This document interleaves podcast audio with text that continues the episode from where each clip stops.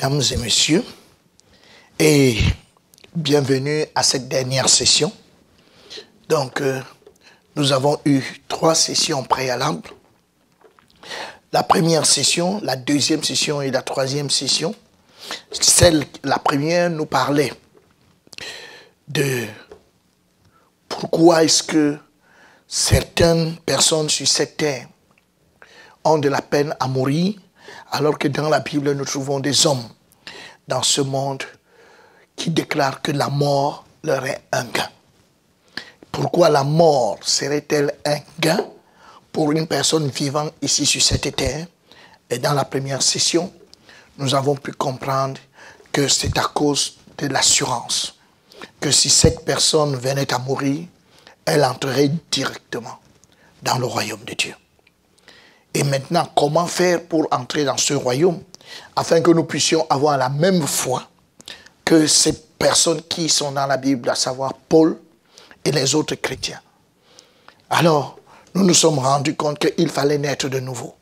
Mais en accord avec Jean chapitre 3, verset 3, mais alors, naître de nouveau comment? Puisque Nicodème lui-même demande dans Jean 3, 4, que comment est-ce que un homme qui est vieux pourrait-il renaître? Doit-il entrer dans le ventre de sa mère?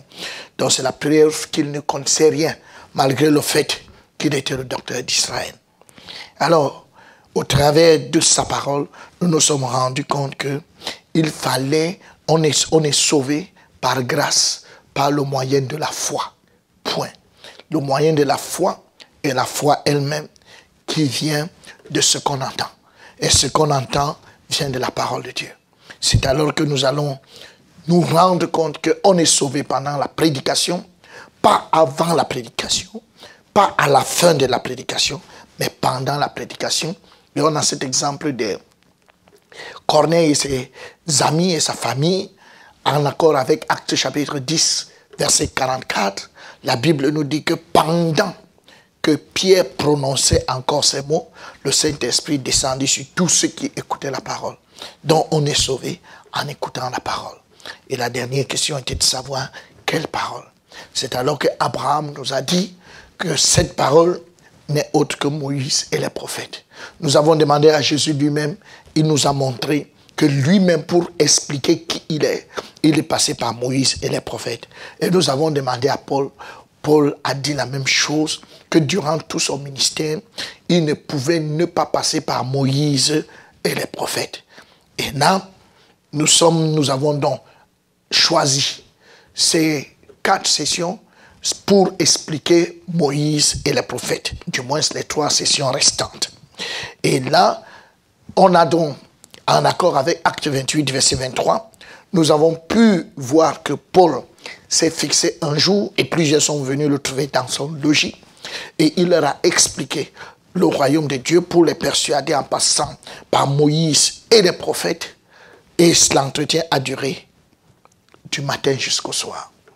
Ça, nous croyons que nous sommes dans la même logique et la question qu'on pouvait bien se poser, c'est de savoir qu'est-ce qu'il y a donc dans Moïse et les prophètes. Et alors, Moïse et les prophètes nous enseignent quoi? C'est pas compliqué. Moïse et les prophètes ne nous conduisent qu'à Jean 17, verset 3. Or, la vie éternelle, c'est qu'ils te connaissent, toi, le seul vrai Dieu, et celui que tu as envoyé. Et nous avons donc commencé. Comment est-ce qu'il fallait connaître Dieu? Nous avons commencé par le connaître par les faits historiques. C'est là que nous avons abordé la deuxième session. Nous avons connu Dieu au travers du jardin d'Éden, au travers de euh, le déluge, au travers de l'exode, et nous avons pu comprendre comment est-ce que Dieu a agi dans les faits historiques. Et en plus de ça, il fallait connaître Dieu dans sa relation avec Israël. Et là aussi, nous avons pu comprendre que les mots et les biens viennent de Dieu et que nous avons vu comment il a traité Israël, parce qu'Israël ne le connaissait pas et voulait plutôt l'utiliser, voulait utiliser Jésus pour les biens physiques. Et alors, il a châtié Israël. Et alors, nous devions connaître Dieu par comment par la loi, C'est-à-dire comment est-ce qu'il nous regarde. Pourquoi quand on finit la session sur Israël dans Romains 11, verset 21, il nous annonce que s'il n'a pas épargné les branches naturelles, il ne nous épargnera pas. C'est alors que nous allons prendre la dernière session, la session précédente par rapport à celle-ci. Nous allons donc comprendre comment Dieu nous voit. Mais avant de comprendre comment Dieu nous voit, nous allons passer pour voir le temps, savoir à quel temps nous nous trouvons, pour savoir si nous c'était une urgence pour nous de naître de nouveau. Nous allons le voir dans la dernière session et on va comprendre comment Dieu nous voit. Et fort donc de ce que nous avons eu comme conclusion de comment Dieu nous voit, aujourd'hui, nous sommes réunis afin que nous puissions avoir la dernière session. C'est-à-dire, après la Bible a dit, oh la vie éternelle, c'est qu'ils te connaissent, toi le seul vrai Dieu. Donc nous avons fini de connaître le seul vrai Dieu. Et maintenant, il faut connaître celui que le seul vrai Dieu a envoyé. Et c'est pourquoi nous sommes là ce soir. Si vous permettez, nous allons prier. Seigneur notre Dieu et notre Père, nous voulons te dire merci pour le salut précieux que tu accordes à l'homme. Tu as accordé aux humains en envoyant ton Fils Jésus-Christ, afin qu'il verse son sang à la croix pour la rémission de nos péchés. Merci parce que ce salut est réel aujourd'hui. Merci parce que tu nous aimes et c'est pour ça que tu permets que nous puissions comprendre ta parole. Et merci pour cette session parce que ton esprit est là pour ouvrir nos cœurs afin de saisir ta parole. Et en même temps, ton esprit va me donner les mots afin que je puisse expliquer ta parole. Merci grandement au nom puissant de Jésus-Christ. Amen. Comme je le disais tantôt, nous avons connu Dieu par les faits historiques, par sa relation avec Israël et par la manière dont il nous voit. Ce Dieu est un juste juge. On ne peut pas rencontrer Jésus comme sauveur sans avoir rencontré euh, Dieu comme juge. On ne peut pas rencontrer Dieu comme sauveur sans avoir rencontré Dieu comme juge. Parce que le juge doit t'expliquer pourquoi est-ce qu'il t'envoie en enfer Et c'est par la suite que tu peux désirer un sauveur. Mais si tu n'as jamais été jugé, comment peux-tu bénéficier de la grâce? Nous-mêmes, nous le savons. Ne peut être que gracié celui qui a été jugé et condamné. La grâce ne saurait rencontrer quelqu'un qui est libre. Donc, ce qui fait que, si tu dis que tu as obtenu la grâce, il faut bien que tu expliques quand où et comment et pourquoi tu as été jugé. Alors là, nous venons de connaître Dieu comme juge. Et il dit, Dieu est un juste juge. Ça, c'est dans Somme 11. Dieu s'irrite en tout temps. Si le méchant ne se convertit pas, il aiguise son glaive, il bande son arc et il vise. Il dirige sur lui des flèches, des traits meurtriers. Il rend ses flèches brûlantes. Dieu est un juste juge. Ça veut dire que si tu arrives devant lui, il sera juste. Et si tu as un péché sur toi, il t'envoie en enfer. Il se prépare pour ça. Mais nous avons la possibilité de rencontrer Dieu comme juge sur cette terre avant notre mort. Parce que si tu meurs sans l'avoir rencontré comme juge sur cette terre, tu le rencontreras comme juge après ta mort et il sera trop tard. Pourquoi? Comment est-ce que nous le rencontrons comme juge? Nous l'avons rencontré comme juge dans la session précédente et il nous a jugé par sa parole. Jean 12, verset 48. C'est lui qui me rejette et qui ne reçoit pas mes paroles à son juge. La parole que j'ai annoncée, c'est elle qui le jugera au dernier jour. Donc si toute la parole que j'ai annoncée, vous avez refusé l'écouter, il n'y a pas de souci. Vous l'écouterez quand même au dernier jour, c'est-à-dire qu'après votre mort, vous l'écouterez. Or, il vaut mieux l'écouter maintenant. Pourquoi? Le Seigneur lui-même dit que quand tu as un problème avec quelqu'un, pendant que vous êtes en, train route en train d'aller chez le juge, il est mieux que vous vous accordez en chemin. Parce qu'une fois que vous vous serez accordé, ce serait nettement mieux pour vous. Au lieu que vous arrivez d'abord chez le juge et que le juge te condamne plus tard. Donc, en ce qui concerne la parole de Dieu, nous l'avons écoutée dans notre dernière session. Et nous sommes arrivés aux conclusions suivantes. Voici les conclusions du juge. Nous avons trouvé que le juge, premièrement, est un Dieu tout-puissant. Il est capable de faire tout et il ne demande de conseil à personne. Ça, c'est ce que le juge nous a démontré. Le juge nous a démontré que tu es spirituellement mort. Étant spirituellement mort, si tu meurs dans cet état, c'est l'enfer. Trois, le juge nous a expliqué que tu as la sémence du péché. Et cette sémence du péché produit en toi les péchés comme fruit depuis ta conception. Donc ils sont donc très nombreux. Et tu ne peux ni les compter, ni les connaître tous. Et le juge nous a dit qu'il va sûrement t'envoyer en enfer, à moins que tu ne naisses de nouveau, entre cet instant où tu as été jugé et ta mort. Et il nous a fait savoir que tu ne peux rien faire pour être sauvé.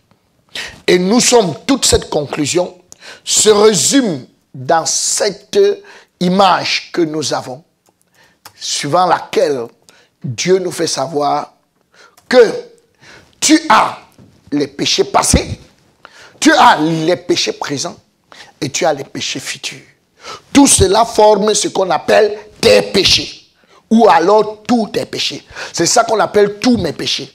Ou bien toutes tes offenses. Ou encore toutes tes iniquités. C'est ça qu'on appelle toutes tes iniquités. Et en plus, tu es spirituellement mort.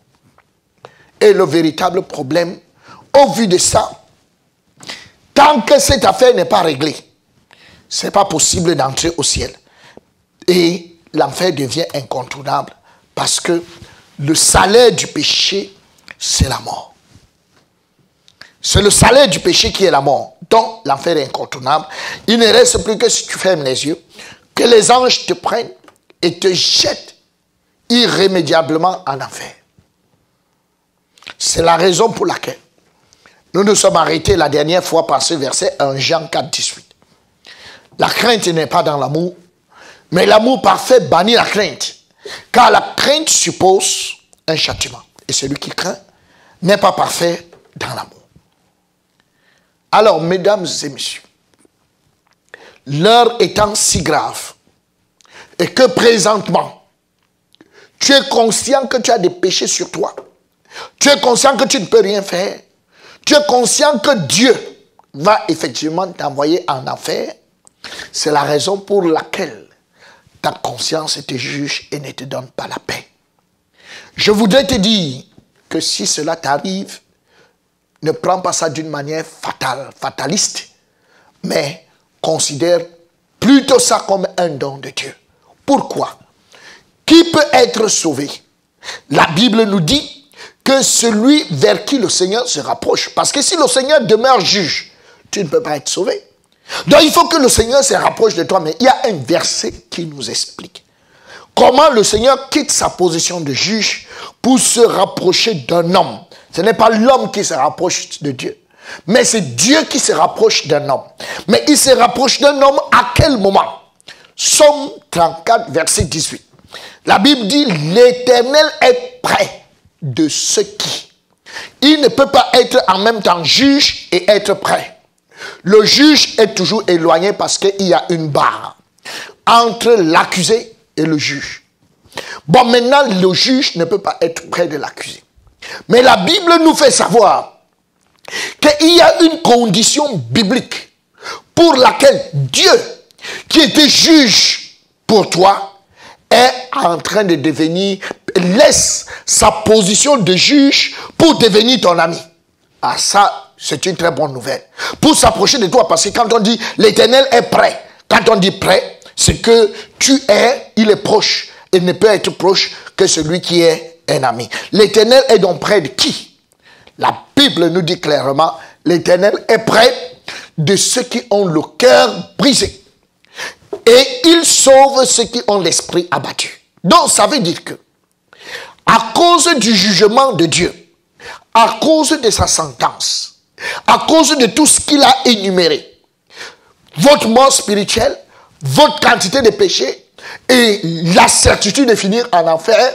Et en plus de ça, l'impossibilité pour vous de faire quelque chose. alors ça, ça vous a brisé le cœur. Parce que vous ne savez quoi faire. Et vous vous posez la question, qu'est-ce que je peux faire? Comme Paul lui-même s'est posé la question quand il est tombé par terre, qu'est-ce que je peux faire?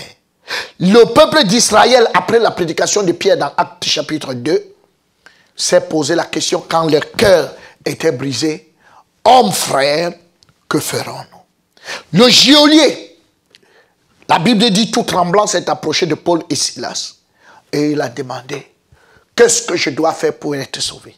Et ça aussi, ça devrait être votre cas. Et si vous posez la question, qu'est-ce que je dois faire pour être sauvé? Je voudrais dire que le fait d'être arrivé à cette question, ça veut dire que vous, avez déjà le cœur brisé.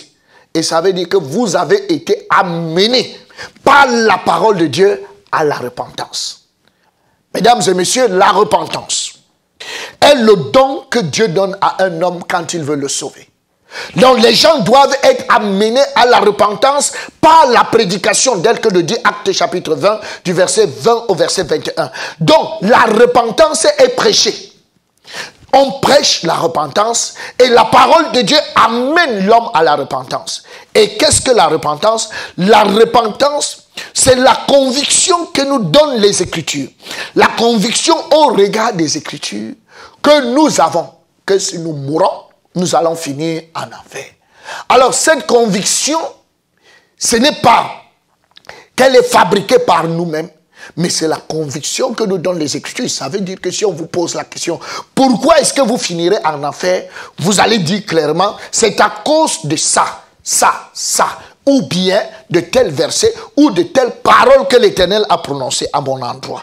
Et alors votre état est exactement comme celui-ci. Jérémie 23, verset 9. Mon cœur est brisé au-dedans de moi. Tous mes os tremblent. Je suis comme un homme ivre, comme un homme pris de vin à cause de l'Éternel et à cause de ses paroles saintes. Donc, on n'est pas brisé juste parce qu'on a voulu ou qu'on manque quelque chose. On ne manque pas de quelque chose de physique. On n'a aucun problème physique, mais on a là un problème spirituel. Je suis comme un homme ivre, comme un homme pris de vin.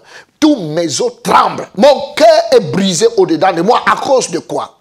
À cause de l'éternel et à cause de ses paroles les paroles que nous avons écoutées dans la session précédente.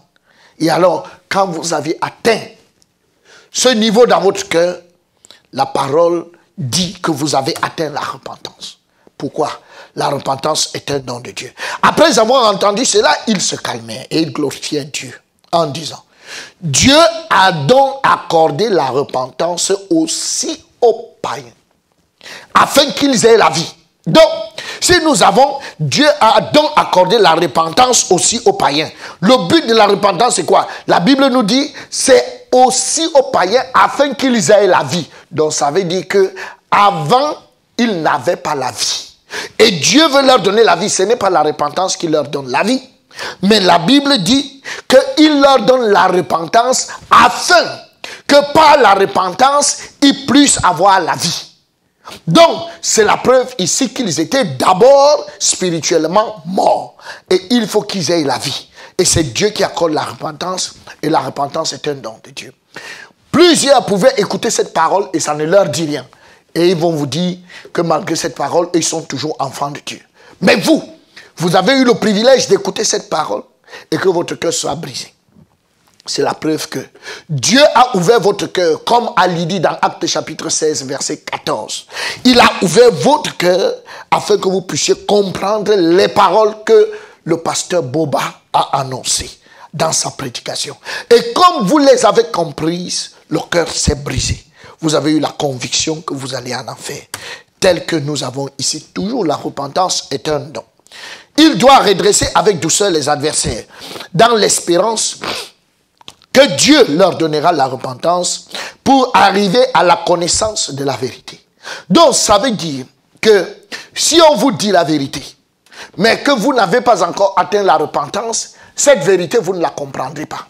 Pour que vous puissiez comprendre la vérité, il faudrait que vous ayez la repentance. Si vous n'avez pas de repentance, la connaissance, vous ne vous sentirez pas concerné par la vérité. Et allons dire la vérité sur le Seigneur lui-même. Donc vous ne pourrez pas vous sentir concerné. C'est la raison pour laquelle la repentance est, le premier don que Dieu donne à un homme quand il veut le sauver. Alors, on peut donc aisément se poser la question de savoir comment le salut va se faire. Comment le salut va se faire? Le salut va se faire par l'entrée du Saint-Esprit en l'homme.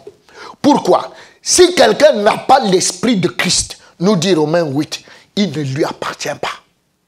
Donc, notre esprit qui est mort, il est mort parce que l'esprit que Dieu avait envoyé est reparti. Maintenant, s'il faut que nous revenions à la vie, il faut que cet esprit revienne. Et ça va se faire comme dans cette, euh, dans cette image que nous voyons. Le Saint-Esprit revient comme ça et redonne la vie à notre âme. Dès qu'il redonne la vie à notre âme, nous redevenons spirituellement vivants. Et c'est dans ça qu'on peut dire que nous sommes nés de nouveau. Donc le salut se passe par l'entrée du Saint-Esprit. Mais il y a un souci. Parce que, honnêtement, laissez-moi vous le dire comme ça, le Saint-Esprit ne peut pas entrer en un homme quand il a un péché sur lui. Oui. En fait, le vrai Saint-Esprit, le Saint-Esprit de Dieu, n'entre pas dans un homme quand il a un péché sur lui. Je vais reformuler pour mieux comprendre. Le Saint-Esprit ne peut pas entrer en vous lorsque vous êtes conscient que vous devez, vous avez un péché quelque part. Dans ces histoires où on amène des gens sur la montagne pour aller demander le Saint-Esprit. Ils arrivent là-bas, ils pleurent, oh Seigneur, pardonne-moi. Maintenant, Seigneur, Saint-Esprit, viens. Ça ne peut pas être le Saint-Esprit de Dieu. Et ce n'est pas biblique. Le Saint-Esprit ne peut jamais venir sur quelqu'un lorsqu'il est conscient qu'il y a un péché dans sa vie. Ça, ce n'est pas possible. Donc, tant qu'il y a un péché sur cet homme, le Saint-Esprit ne peut pas entrer. Pour que donc le Saint-Esprit entre, il faut d'abord qu'il soit nettoyé, je dis bien nettoyé de tous ses péchés. S'il est nettoyé de tous ses péchés, c'est-à-dire s'il est pur, alors le Saint-Esprit peut faire son entrée. Toute autre forme de rassemblement, de grand rassemblement, venez aujourd'hui ces soirées Saint-Esprit. Ça, ça ne peut être que d'autres esprits qu'on reçoit parce que ce n'est pas biblique. Et nous le verrons tout à l'heure. Comment on peut recevoir le, Saint-Esprit en allant sur une montagne? Comment on peut recevoir le Saint-Esprit en s'enfermant dans une chambre? Comment on peut recevoir le Saint-Esprit parce qu'il y a eu ci, il y a eu ça là? Non la Bible a donné un seul moyen par lequel on peut recevoir le Saint-Esprit. Mais j'en arrive. La première des choses, je vous donne les conditions. L'unique et la seule condition pour recevoir le Saint-Esprit de Dieu et devenir enfant de Dieu, pour que notre âme revienne à la vie, il faut que tous ces péchés soient nettoyés. Et pour que ces péchés soient nettoyés, Dieu nous fait une promesse. Il nous dit, je répandrai sur vous une pure et vous serez purifiés. Je vous purifierai de toutes vos souillures et de toutes vos, vos iniquités. Donc ça veut dire que il y a une possibilité qu'on soit nettoyé de tous nos péchés. Je dis bien de tout, sans laisser un seul. Et de toutes nos souillures. Il y a une possibilité puisque la Bible le dit. S'il n'y avait pas de possibilité, en fait, il n'y aurait pas ces versets. Dieu dit, et il a dit qu'il répandra sur nous une eau. Il répandra sur nous une eau. Est-ce que vous avez déjà entendu un jour que Dieu a pris quelqu'un pour le laver? Non, non, non, non. Il répandra sur nous une eau. La question qu'on se pose, comment est-ce que cette eau, c'est quoi qu'il va répandre dans sur nous? Mais on peut rapidement comprendre quelle est cette eau dans Jean 15, verset 3.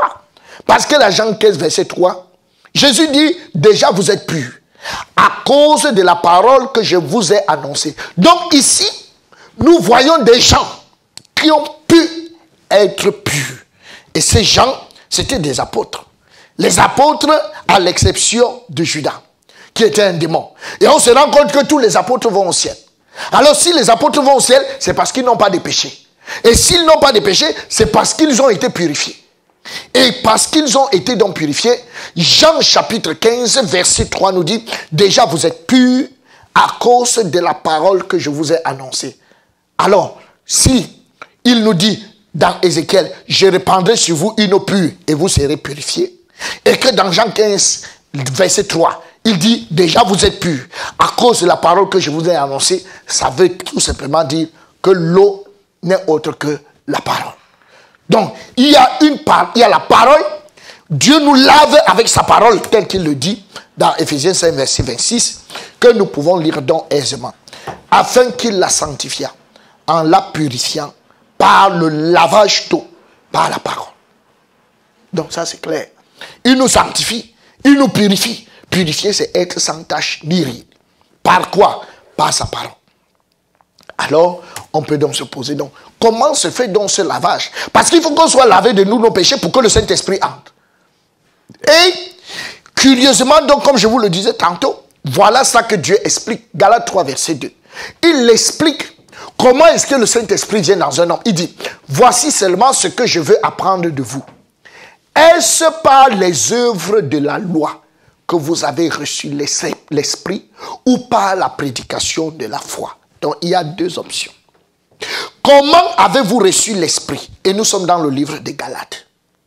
Comment avez-vous reçu l'Esprit? C'est tout ce qu'on veut savoir. Donc, vous-même, la manière par laquelle vous avez reçu l'Esprit va vous démontrer si vous êtes enfant de Dieu ou pas. Alors ici, dans ces versets, Dieu, Dieu met deux options. Une mauvaise et une vraie. Il dit comment avez-vous reçu l'Esprit? Est-ce que c'est par une œuvre de la loi? Nous avons les œuvres de la loi, la pratique des œuvres de la loi dans tous les commandements qui sont dans la Bible. Est-ce que vous avez obéi à toute la loi qui est écrite dans la Bible pour avoir le Saint-Esprit? Et, et, ce n'est pas seulement la loi de la Bible qui existe. Il y a la loi des congrégations. Il y a la loi que les hommes se sont fixés. Et je peux vous en donner quelques exemples. Donc, dans une congrégation, on peut vous dire que la semaine prochaine, c'est la semaine où on va recevoir le Saint-Esprit. Ça devient une loi. Donc, ça veut dire qu'on ne peut pas recevoir le Saint-Esprit avant. Donc, et on vous réunit, on vous dit, allez jeûner pour trois jours. Ça fait une loi. Ça veut dire que si tu ne jeûnes pas, toi, tu n'auras pas le Saint-Esprit. On vous dit, bon, vous allez venir à jeûne et on va prier. Et quand vous venez, vous voyez les étoiles et tout et tout parce que vous avez faim alors que vous devriez manger. Mais vous, vous voyez les étoiles parce que vous avez faim. Et finalement, vous ne pouvez rien recevoir parce que c'est par une œuvre que vous voulez recevoir le Saint-Esprit. Certains vont sur la montagne, ils vont y dormir. Et dans le matinée, ils crient, Seigneur Saint-Esprit, donne-nous le Saint-Esprit. Et alors, Dieu sait que ce n'est pas par une œuvre comme celle-là qu'on reçoit le Saint-Esprit. Donc tout ce qui est autour de vous, ce ne peut être que les démons. Et ces démons appellent Satan et dit que nous avons des, des gens ici qui sont égarés et ils sont venus demander de Saint-Esprit. Qu'est-ce qu'on fait? Le diable lui-même dit ne les laissez pas rentrer comme ça. Donnez-leur même un esprit de moineau ou un esprit de python. Et quand ils descendent de la montagne, ils rentrent de là en parlant en langue. Et tout le monde dit, les aveugles disent Alléluia, Alléluia, il est plein du Saint-Esprit. Quel Saint-Esprit? C'est pas possible. Quelqu'un vous dit que vous n'aurez le Saint-Esprit que parce que je vais vous imposer les mains. Non. Parce que s'il dit, je vous imposerai les mains pour que vous ayez le Saint-Esprit, alors ça devient une œuvre de la loi. Et comme ça, on est inhibé par n'importe quel genre d'esprit. Mais la Bible dit, vous avez reçu, c'est Paul qui parle. Il dit, vous avez reçu votre esprit comment? Parce qu'il ne faut pas confondre l'imposition des mains dans les actes des apôtres, qui était la construction de l'Église. Ça n'a rien à voir avec aujourd'hui que toute la Bible est écrite. Parce qu'à leur époque, la Bible n'était pas encore écrite. Maintenant, la Bible est écrite pour que nous fassions tout ce qui est écrit dans la parole de Dieu. Et il dit, vous avez reçu l'Esprit. Comment? Et il dit ici, ou par la prédication de la foi. Donc, la prédication de la foi est le moyen par lequel on reçoit le Saint-Esprit. Donc, vous pouvez aller vérifier avec Acte chapitre 2, verset 47. Et vous pouvez vérifier Acte 2, 47. Et vous, vous allez le voir dans le livre d'Éphésiens. Chapitre 1, à partir du verset 13. Et vous-même, après avoir entendu la parole de vérité, l'évangile de votre salut, vous avez cru et vous avez été scellés. Donc, ça, ça se passe pendant la prédication. On reçoit le Saint-Esprit pendant la prédication.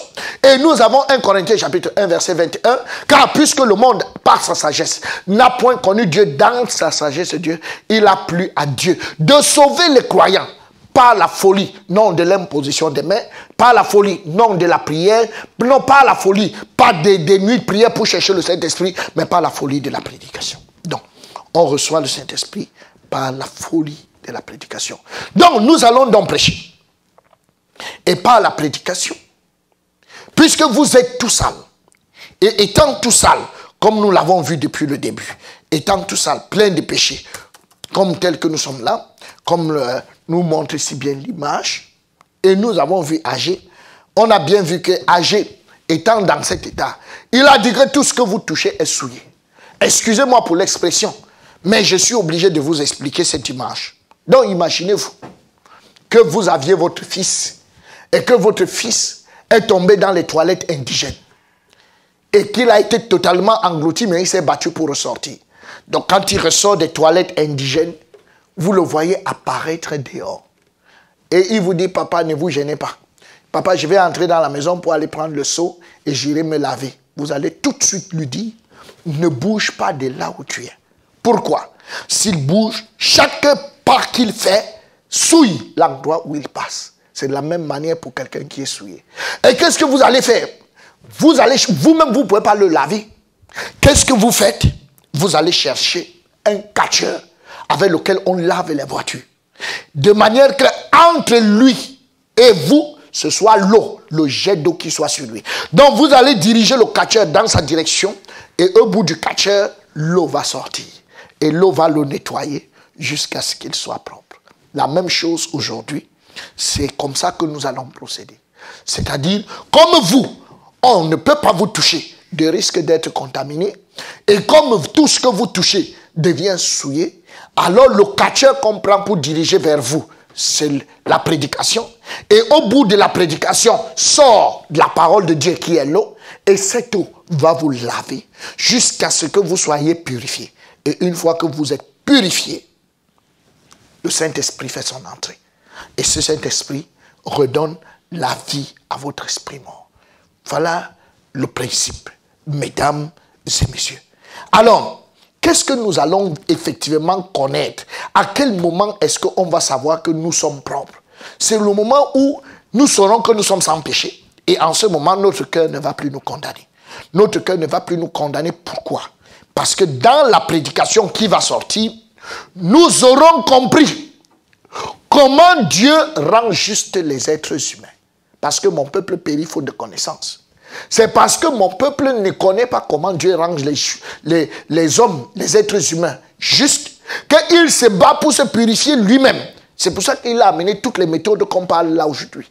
Il a mis en place ses propres méthodes. Ils ont cherché à imposer leur façon et leur façon. Donne ta vie, invite Jésus dans ton cœur, sois baptisé, on te verse l'eau dans sa tête, prends la première communion, il faut suivre Mahomet, il faut faire ici, il faut faire ça. Tout ça, c'est les façons des hommes. Il faut aller faire les fakiris, tout ça là.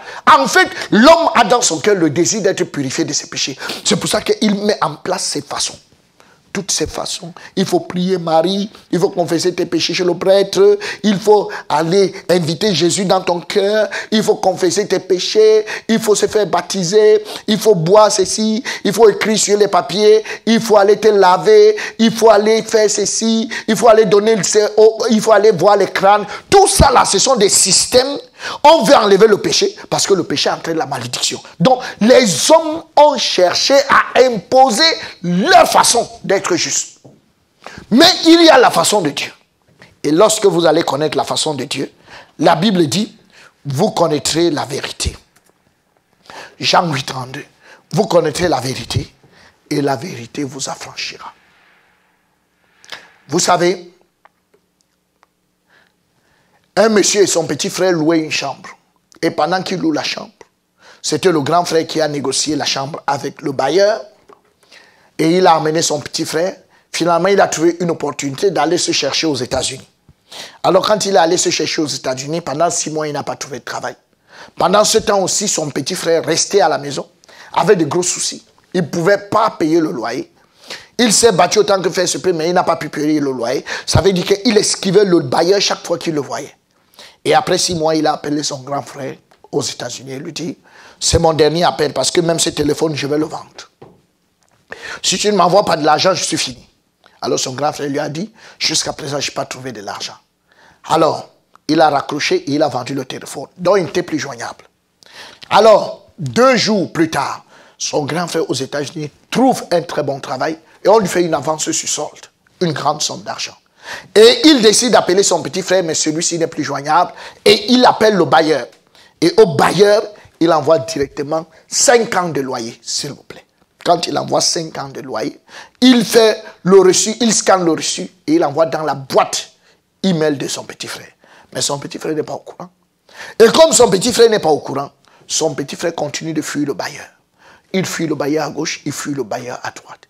Il a essayé d'aller se purifier vers les crânes parce qu'il estimait qu'il est malheureux. Il a essayé de se purifier en allant chez le prêtre. Il a essayé de se purifier en utilisant tous les moyens.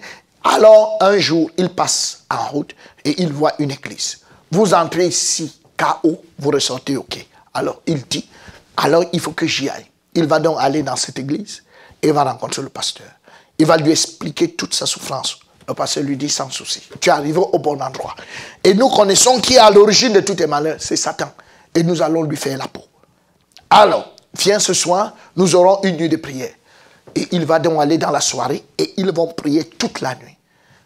Mesdames et messieurs, si ces gens prient, est-ce que c'est parce qu'ils connaissent la vérité? Non. S'ils connaissaient la vérité, ils n'allaient pas prier. Alors ils vont prier toute la nuit, lier Satan, casser ses pieds, percer ses yeux et tout et tout. Et le matin, toute la petite équipe qui aura prié va faire une petite quête. Et on va lui donner. D'un mois. On dit ça, c'est un mois de loyer. Mais Dieu avec toi. Va et tu rencontres le bailleur. Tu lui dis, me voici. N'admets pas que le bailleur parle avant. Dès que tu arrives, tu rencontres le bailleur. Tu lui donnes cet argent disant que c'est le Dieu d'Abraham, d'Isaac et de Jacob qui l'a pourvu et qu'il attendait le reste. Alors, il va prendre cet argent et pour la première fois depuis six mois qu'il esquive le bailleur, le bailleur et lui vont se voir face à face. À distance, le bailleur se met à rire. Et quand le bailleur se met à sourire, le gars se dit dans son cœur, ah là, la prière du pasteur est en train de travailler sur cet homme. Il avance et le bailleur lui dit, mon fils, ça fait depuis que je te cherche, tu es où? Il lui dit, je suis là. Qu'est-ce que tu bois? Il dit, oh là là, la prière du pasteur l'a touché jusqu'au fond. Il ose même dire qu'est-ce que je bois? Alors que je lui dois plus de six mois de loyer. Il a dit donnez-moi un Coca-Cola, on le lui a servi. Alors le bailleur lui dit donc bon je voulais, je t'ai cherché pour t'expliquer que. Il dit stop.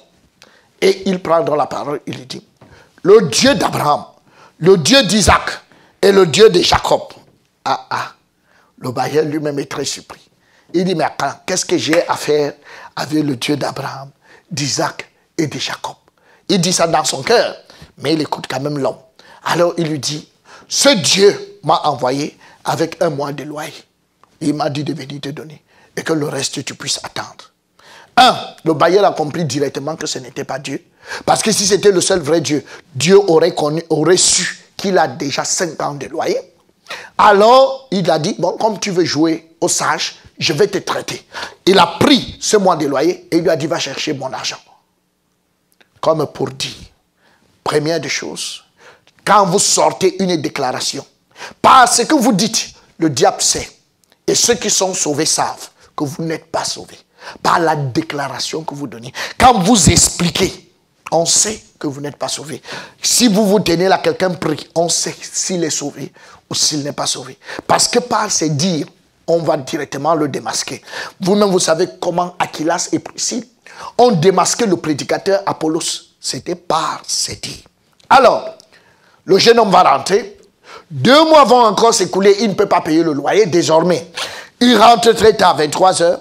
Il entre et il se fait fermer par dehors. Il n'utilise pas la lumière, il n'utilise pas la télévision.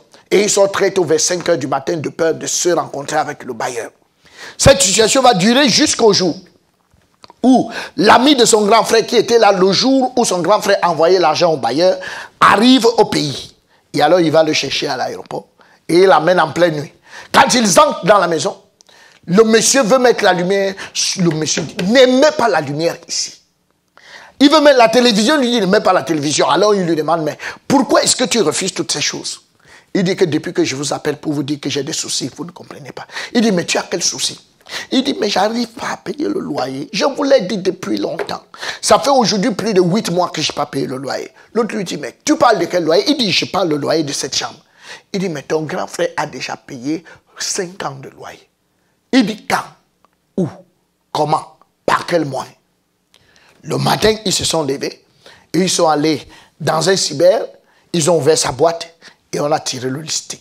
Quand on a tiré le listing, mesdames et messieurs, il était malade. de se rendre compte que le bailleur avait déjà reçu 5 ans. Il a plié le reçu, il l'a mis dans la poche. Quand il a commencé à marcher pour aller vers le bailleur, oh, quand le bailleur l'a vu à distance, il a vu, il a discerné que par sa manière de marcher, ce gars connaît déjà la vérité. Quand il est arrivé, il a dit, mais attends, comment se fait-il que tu prennes encore un mois de l'eau? Il, a dit, stop, je voulais t'expliquer, mais tu m'as dit que tu avais le Dieu d'Abraham, d'Isaac et de Jacob. Voilà ton argent. Il lui a remis son mois de loyer. Permettez-moi d'ouvrir une petite parenthèse que je refais à l'instant où vous connaissez la vérité, le diable vous rembourse tout ce qu'il vous doit et il ne peut plus traiter avec vous parce que vous connaissez la vérité. C'est pour ça que la Bible a dit, mon peuple est détruit parce qu'il lui manque la connaissance. Mais ce soir, ce jour, vous allez connaître comment Dieu rend juste les êtres humains. Il n'a pas dit mon peuple périt parce qu'il lui manque les connaissances. Les connaissances se trouvent à l'école biblique il y a quelques connaissances erronées qui ne vous donnent pas la vie éternelle, comme Nicodème. Mais la connaissance, il y a une seule connaissance dont vous avez besoin dans ce monde. Et cette connaissance, c'est comment Dieu rend juste un être humain. Comment il rend juste les êtres humains. Quand vous connaissez ça, vous-même vous vous rendez compte de comment il vous a rendu pur. Et là, vous pouvez aller au ciel. Alors, sans plus attendre, je m'en vais vous dire cette vérité en passant par ces versets. Car si vous croyez Moïse, vous me croyez aussi, parce qu'il a écrit de moi. Mais si vous ne croyez pas ses écrits, comment croirez-vous à ses paroles? Donc, pour vous expliquer la vérité, nous allons repartir voir Moïse. Pourquoi? Qu'est-ce que Moïse représente? En fait, Moïse a les plans. On n'habite pas dans les plans. Les plans d'une maison, on n'habite pas dans les plans d'une maison. Mais on ne peut pas construire une maison sans avoir fait les plans. C'est les plans qui nous permettent de savoir comment est-ce que le propriétaire veut que la maison soit construite. Alors Dieu veut que nous soyons, Jésus veut que nous soyons dans la foi. Mais la foi là doit être comment? Vous savez que Dieu a donné le plan de l'arche avant que euh, Noé ne bâtisse l'arche. De la même manière, Dieu, Dieu nous donne les plans pour notre foi avant que notre foi ne soit construite. Alors pour connaître comment notre foi sera construite, quelles seront les dimensions de notre foi, comment elle est, il faut aller demander à Moïse. Et c'est Moïse qui va nous donner les plans. C'est pourquoi aujourd'hui, c'est étonnant que quelqu'un te dise qu'il fait l'évangélisation, il rencontre quelqu'un, il lui dit Dieu t'aime. Vous avez commencé à Moïse, par Moïse, à quel niveau? Donc, nous avons toujours besoin de passer par Moïse. Dieu, c'est Jésus qui parle. Il a dit, si vous ne croyez pas Moïse, vous ne me croiriez jamais. Parce qu'il a écrit de moi. Mais si vous ne croyez pas à ses écrits, Jésus lui-même pose la question, comment ce serait possible de me croire? Comment? C'est impossible de croire à Jésus si on ne croit pas, on ne passe pas par Moïse. Alors, nous allons donc aller consulter les plans. Vous savez, Dieu est juste il est amour. En tant que juste à cause du péché, il doit nous envoyer en enfer, nous juger, nous envoyer en, en enfer. Mais en tant qu'amour, il veut nous accorder le pardon. Alors, notre premier verset pour connaître cette vérité, nous allons lire Hébreu chapitre 9, verset 22. Et alors la Bible dit, et presque tout, d'après la loi, est purifié avec du sang. Et sans effusion de sang, il n'y a pas de pardon. Je ne sais pas pourquoi est-ce que c'est parfois si compliqué pour nous de comprendre. Ce verset est très clair. Il dit, sans effusion de sang, il n'y a pas de pardon de péché, bien sûr. Donc, il ne dit pas sans confession, il n'y a pas de pardon. Sans les pleurs, il n'y a pas de pardon. C'est parfois étonnant qu'on appelle des gens. On dit vraiment pour le pardon des péchés, retrouvons-nous, nous allons pleurer pour nos péchés. Venez cette nuit, on va pleurer pour nos péchés. Dieu ne fout rien avec vos larmes. Dieu ne fait rien avec vos, vous, en vous couchant par terre. Dieu ne fout rien avec ça. Ce que Dieu veut, il veut l'effusion de sang, messieurs. Il a dit sans effusion de sang, il n'y a pas de pardon. C'est tout. S'il y a effusion de sang, il y a, pardon. S'il n'y a pas d'effusion de sang, il n'y a pas de pardon. Et c'est justement parce qu'on n'est pas allé voir Moïse qu'on ne comprend pas ces choses. Et c'est ce que nous allons maintenant expliquer dans les Écritures. Commençons dans le jardin d'Éden. Dans le jardin d'Éden, Adam et Ève s'y trouvent. Ève prend le fruit et elle mange. Elle en donne à son mari également et son mari en mange. Après avoir mangé, il constate qu'ils sont nus. Alors comme tout homme déjà, ils essaient de se couvrir par eux-mêmes. Quand ils se couvrent avec ces feuilles, la voix du Dieu parcourt le jardin. Adam, Adam, où es-tu?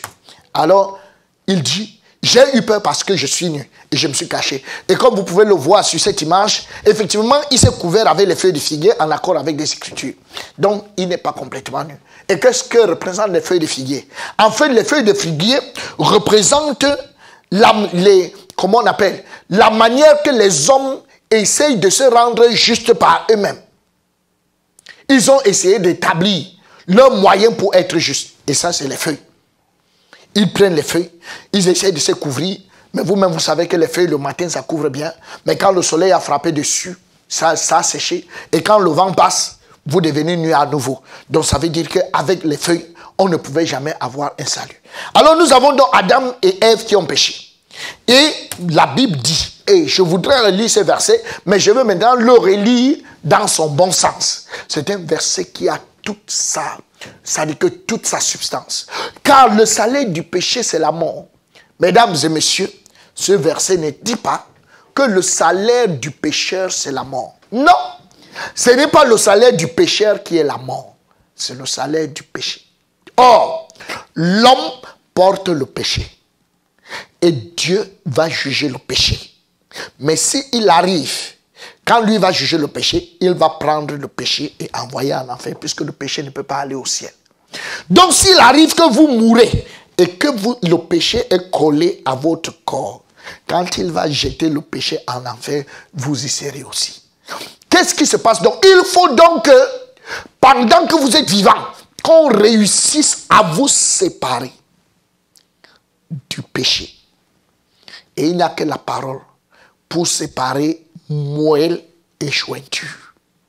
Donc il faut qu'on vous sépare de votre péché, que votre péché soit hors de vous et que vous vous soyez tout propre. Ça, c'est ce qu'il y a lieu de faire. Un peu comme si on séparait un escargot de sa coquille. Un peu comme si on séparait une tortue de sa carapace. Donc, on doit vous séparer de votre péché. Qu'est-ce qui va donc se passer pour que Adam et Ève soient séparés de leur péché? Regardez bien le principe. Alors, l'Éternel Dieu fit à Adam et à sa femme des habits de peau et il les a revêtis. Ça, c'est un verset qui a toute sa substance. L'Éternel Dieu fit à sa femme, à Adam et à sa femme des habits de peau et il les a revêtis. Est-ce que dans ce verset nous voyons le sang? Oui, il y a du sang. Parce qu'on ne peut pas retirer les habits. Hein, on ne peut pas retirer la peau d'un animal sans l'avoir tué. Alors, on va donc expliquer clairement qu'est-ce qui s'est passé dans le jardin. Nous avons donc Adam et Ève. Dieu va faire venir un agneau. Et voici le, le péché d'Adam et Ève. Alors, qu'est-ce que Dieu va faire pour... Qu'est-ce que Dieu entend pardonner? Qu'est-ce qu'on entend par pardonner? Pardonner, ça veut dire quoi? Pardonne-moi. Non, pardonner, ça veut dire quoi? Dieu fait venir un agneau. Le pardon a commencé. Alors, il fait ce qu'on appelle le transfert du péché d'Adam et Ève. Il transfère le péché d'Adam et Ève sur l'agneau. Quand il transfère le péché d'Adam et Ève sur l'agneau, c'est Dieu qui le fait. Si l'agneau fuit, le péché revient sur Adam et Ève. Donc il fait le transfert, c'est-à-dire qu'il le sépare. Par son amour, il sépare l'homme du péché. Alors quand il sépare l'homme du péché, s'il envoie le péché sur l'agneau, si l'agneau fuit, alors le péché revient. Qu'est-ce qu'on entend donc par pardon? Alors, il faut que, une fois que le péché est transféré sur l'agneau, qu'il tue l'agneau et que le sang coule jusqu'à mort, jusqu'à la mort de l'agneau. Alors il transfère le péché et le sang coule. Il tue l'agneau. Quand il tue l'agneau, le sang coule.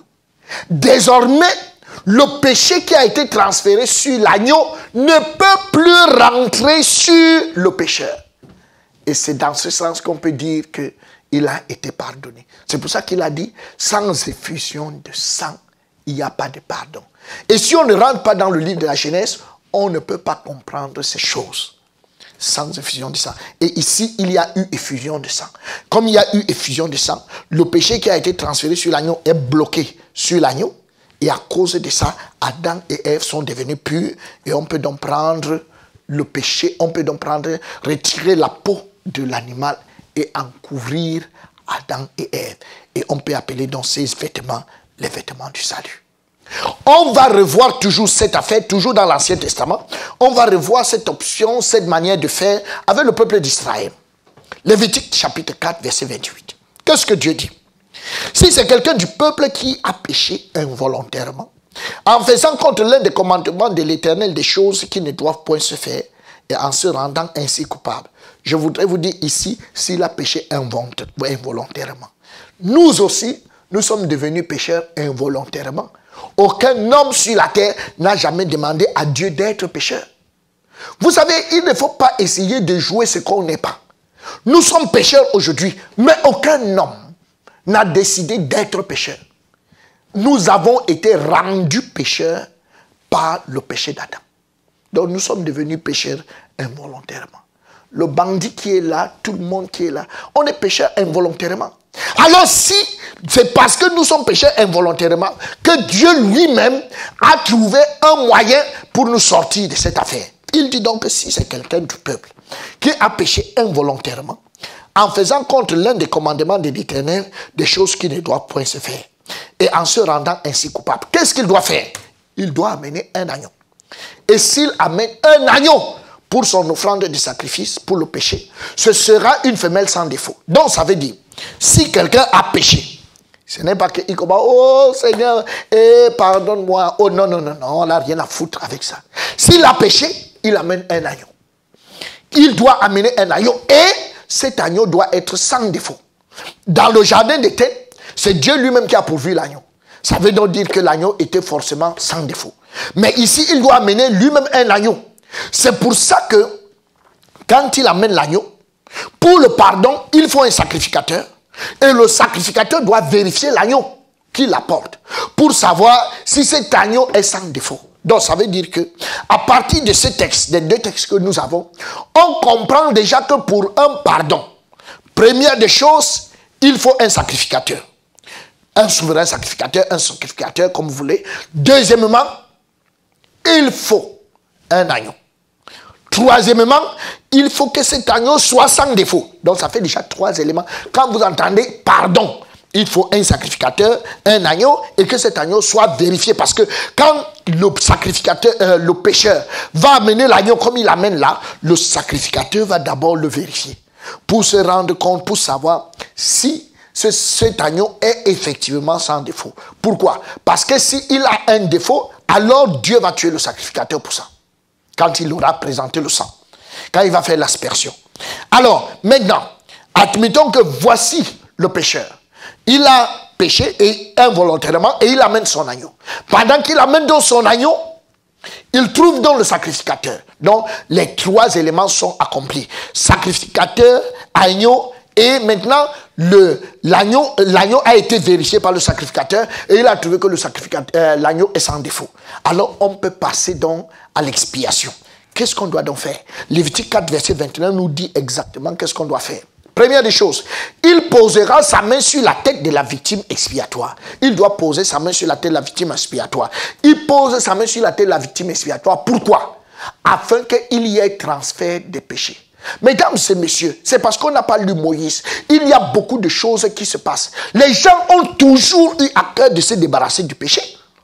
Quand vous voyez des gens aller chez des marabouts, quand on arrive là-bas, ou bien ceux qui ne peuvent pas faire les sacrifices sur les crânes ou sur les morts et tout et tout, quand vous arrivez là-bas, on vous dit apportez soit un coq, soit une chèvre et que ça soit unicolore. Ça veut dire que ça doit avoir une seule couleur, une seule couleur et que ça doit être sans défaut. Quand vous y arrivez, on va vous demander soit mettez votre main et parlez, soit vous parlez. Tout ça, c'est pourquoi on veut faire transférer la malédiction qui est sur vous, on veut transférer ça sur l'agneau.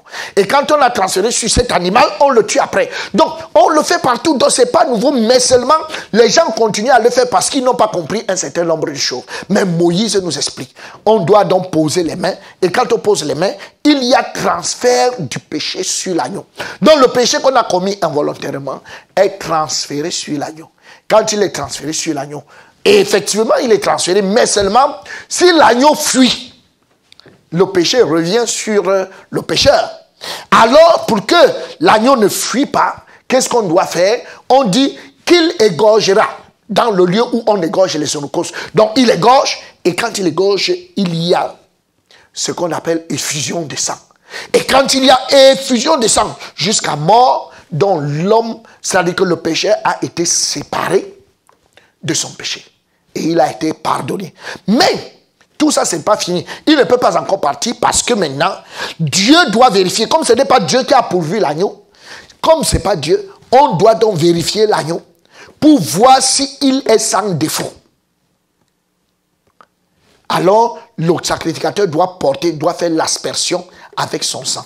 Et quand il fait donc l'aspersion avec le sang de l'agneau, qu'est-ce qui va donc se passer? On peut donc lire, le sacrificateur prendra avec son doigt du sang de la victime, il la mettra sur les cornes de l'autel des holocaustes et il répandra tout le sang au pied de l'autel. Quand il fait donc ça, on peut donc se rendre compte que si le sacrificateur reste vivant, ça veut dire que l'agneau était sans défaut. Et n'avait aucun défaut. Alors, ça veut donc dire, pour qu'on dise que quelqu'un est pardonné, qu'est-ce qu'on entend par être pardonné? Il faut premièrement un sacrificateur, deuxièmement un agneau, troisièmement que l'agneau ait été vérifié, quatrièmement on fait le transfert de péché, cinquièmement on tue l'agneau, il y a effusion de sang, sixièmement il faut qu'après l'aspersion, que le sacrificateur sorte vivant. On va donc bien revoir ça, tous ces éléments, dans une autre façade. Vous savez, tout, ce que je vous montre là, ce sont les façades. C'est un peu comme les plans d'une maison. La vue de face, la vue de gauche, la vue d'arrière. toutes les vues ne sont pas les mêmes. Donc, dans chaque vue présente une face. Donc, ici, Dieu essaie de nous présenter les faces de notre foi, la face de notre salut. Parce qu'il a dit que examinez-vous vous-même si vous êtes dans la foi. Donc, il faut qu'il nous montre la foi. Dedans, comment cela est. Alors, nous avons maintenant ce qu'on entend par le jour de l'expiation en Israël. Le jour de l'expiation, pourquoi? Si chaque jour pour un péché, on devait apporter un agneau, tous les agneaux d'une ville vont les, tous les agneaux vont finir, mais les hommes resteraient pécheurs. Donc ça n'aiderait pas. Donc tout ça, ce n'est que pour nous montrer le principe du pardon. Et dans cette phase, Dieu nous dit donc que à cause de ça, il va instaurer le jour de l'expiation. Et le jour de l'expiation, ça dit que les gens devraient pécher, le peuple d'Israël devrait pécher pendant un an. Et ils devraient donc choisir un jour où ils viennent eux tous avec les péchés d'un an. Ils viennent avec les péchés d'un an, les fêtés passés et les péchés qu'ils ont fait dans la matinée du jour où on doit faire l'expiation. Et plus là, ils ont leurs péchés futurs. Eux tous, ils viennent dans un jour. On peut choisir le 20 mai.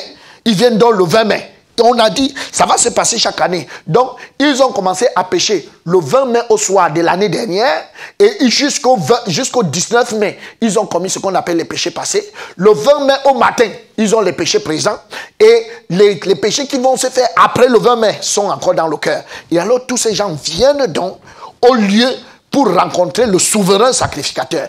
Ici, donc, Dieu fait sortir exactement la notion de souverain sacrificateur. La Bible dit dans Lévitique 16, verset 5, il dit, le souverain sacrificateur, c'est lui. Il recevra de l'assemblée des enfants d'Israël deux boucs. Deux boucs pour le sacrifice d'expiation et un bélier pour l'Holocauste. Aaron offrira son taureau expiatoire et il fera l'expiation pour lui et pour sa famille. Donc Aaron commence par faire l'expiation pour lui et pour sa famille, tel que nous avons vu dans le passé là. Donc il fait l'expiation comme ça pour lui. En fait même, l'image que je vous ai d'abord montrée, c'était pour montrer comment Aaron pourra faire l'expiation pour lui et pour sa famille. Dès qu'il a fait l'expiation pour lui et pour sa famille, désormais il est prêt pour faire l'expiation du peuple en tant que souverain sacrificateur. La Bible dit donc, il prendra les deux boucs et il les placera devant l'Éternel à l'entrée de la tente d'assignation. Et Aaron jettera le sort sur les deux boucs, un sort pour l'Éternel et un sort pour Azazel. Premièrement, les deux boucs viennent pour l'expiation. Les deux vont faire l'expiation. Mais un sera pour pourvoir du sang et un sera là pour porter les péchés. Ce qu'on appelle un bouc pour Azazel. Bouc émissaire. Alors, on fait donc euh, on, fait dans le, on tire donc au sort un bouc pour l'éternel, un bouc pour Azazel. Aaron va donc tirer au sort. Dès qu'il tire au sort, la Bible nous dit, il prend le premier bouc pendant que le deuxième bouc attend la vivant. Aaron fera approcher le bouc sur lequel est tombé le sort pour l'éternel. Et il l'offrira en sacrifice, expiation. Donc, et le bouc sur lequel est tombé le sort pour Azazel sera la placé devant vivant devant l'Éternel, afin qu'il serve à faire l'expiation et qu'il soit lâché dans le désert pour Azazel. Alors, il prend dans le premier bouc, il l'égorge. Il y a donc effusion de sang, il met dans le sang, il prend dans le sang et il le porte dans le lieu très saint. Et arrivé dans le lieu très saint, il fait l'aspersion.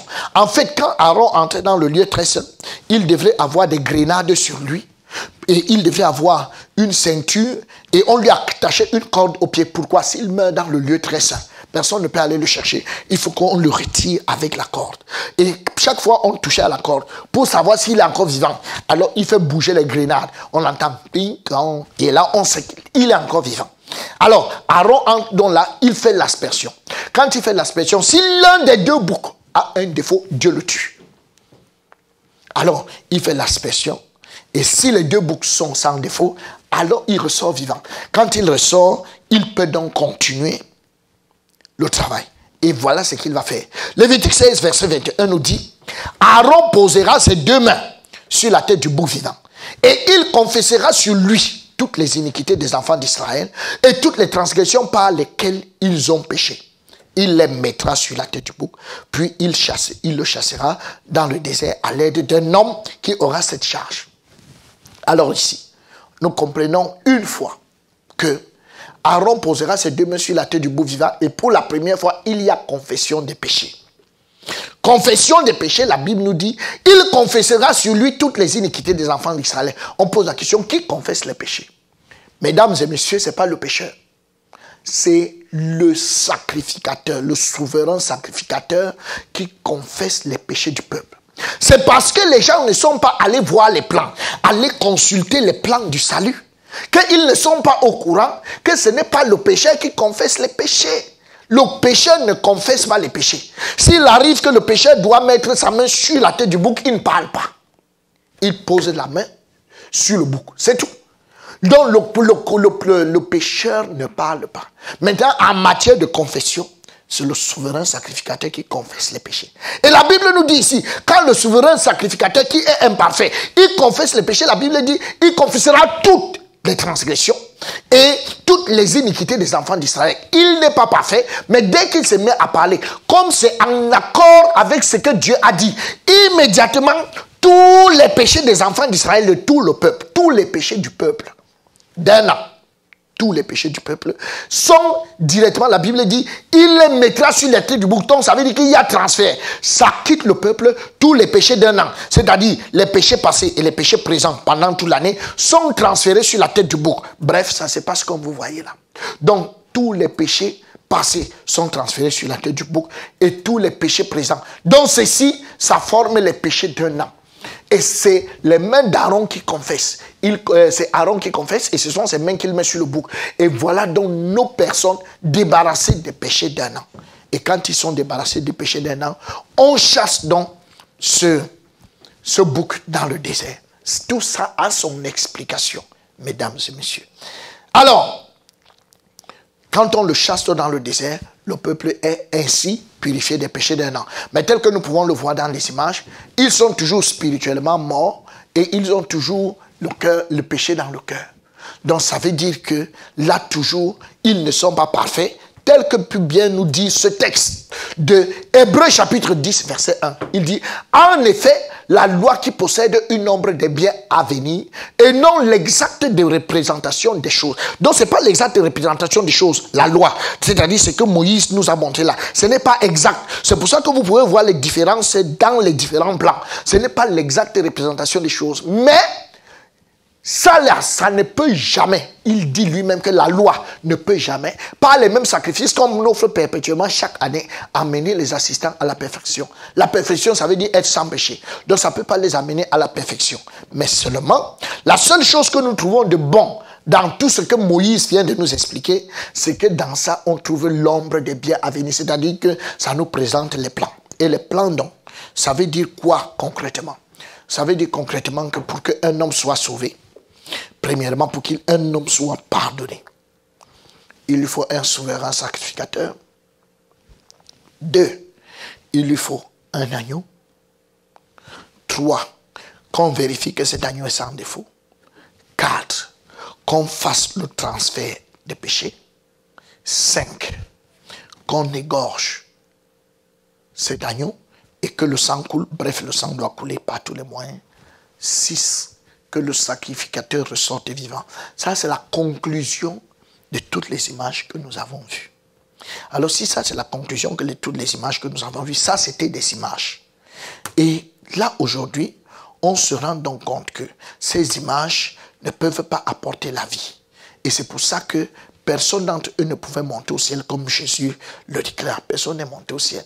En fait, quand il dit monter au ciel, personne n'était dans le royaume. Et personne n'était dans le royaume. Pourquoi? Parce qu'ils étaient toujours imparfaits. Et Dieu lui-même va estimer que tu n'as pas appris d'argent acheter pour moi des aromates. Et tu ne m'as pas rassasié de la graisse de tes sacrifices. Mais tu m'as tourmenté par tes péchés. Et tu m'as fatigué par tes iniquités. Donc Dieu est fatigué avec tout ça. Et alors, Dieu peut donc dire à l'humanité, je ne veux pas contester à toujours, ni garder une éternelle colère, quand devant moi tombent en défaillance les esprits, les âmes que j'ai faites. Donc Dieu n'est pas content de te voir aller en enfer. Dieu pas, ne veut pas te voir aller en enfer. Dieu veut que tu ailles au ciel. Mais Dieu ne veut pas accueillir ton péché au ciel. Alors là, présentement, à partir des images, nous allons passer à la réalité. L'image n'était pas parfaite, mais nous allons passer à ce qui est parfait. Alors maintenant, dans ce qui est parfait, dans les six éléments que nous avons vus pour le pardon, nous allons donc commencer par le premier élément. Et dans le premier élément, il nous faut premièrement le sacrificateur. Où allons-nous donc trouver le sacrificateur parfait? Parce que Aaron était le sacrificateur imparfait. Le sacrificateur parfait sera Dieu lui-même. Pourquoi? Il nous annonce que j'ôterai l'iniquité de ce pays en un seul jour. Il ne dit pas que quelqu'un ôtera.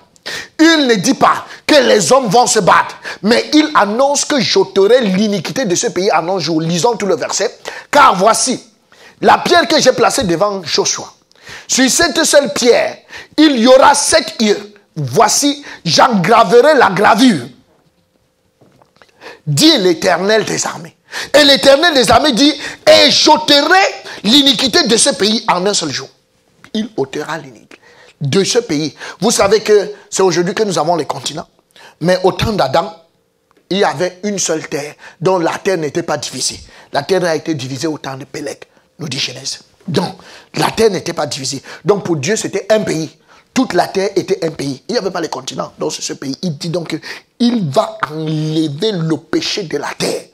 Ça, c'est une prophétie. Et vous-même, vous savez que tout ce que l'Éternel dit, il accomplit. Ce qui sort de sa bouche, il finit par l'accomplir. Donc, il a dit que tout ce qui va sortir de sa bouche ne peut pas retourner à lui sans être accompli. Il a dit, j'ôterai l'iniquité de ce pays en un jour. Donc, ça veut dire qu'il va l'ôter. Maintenant, si nous avons le souverain sacrificateur, numéro 2, qu'est-ce qu'il nous faut? Il nous faut l'agneau. Alors, où on va donc trouver l'agneau? Allons donc scruter les Écritures doucement. Et presque tout d'après la loi est purifié avec du sang. Et sans effusion de sang, il n'y a pas de pardon.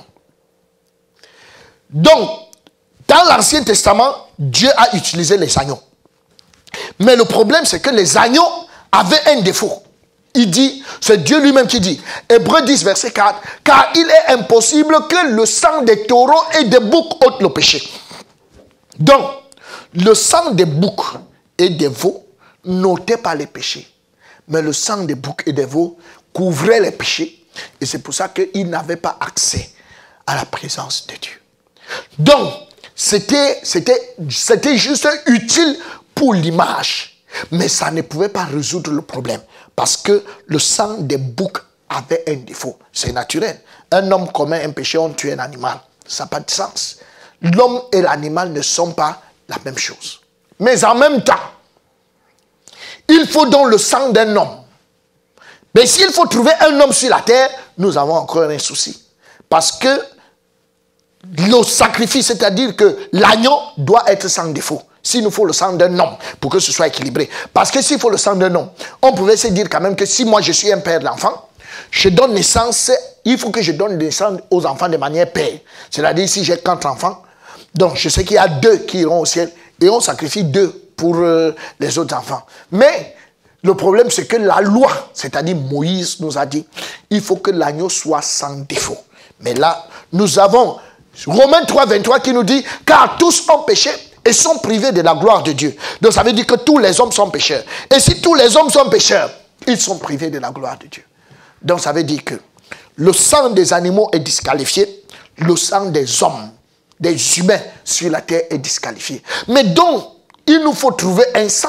Il nous faut trouver un agneau qui nous produise un sang qui soit qualifié. Si on prenait un ange, mais la Bible nous dit, chapitre 4, verset 18, si Dieu n'a pas confiance en ses serviteurs, s'il trouve de la folie chez ses anges. Donc, en ses anges même, il trouve qu'ils sont fous. Donc ça veut dire que même les anges sont disqualifiés. Si les, gens, les anges sont disqualifiés, ça veut dire que les anges sont disqualifiés, les hommes sont disqualifiés, les animaux sont disqualifiés. Qui, est-ce qui reste?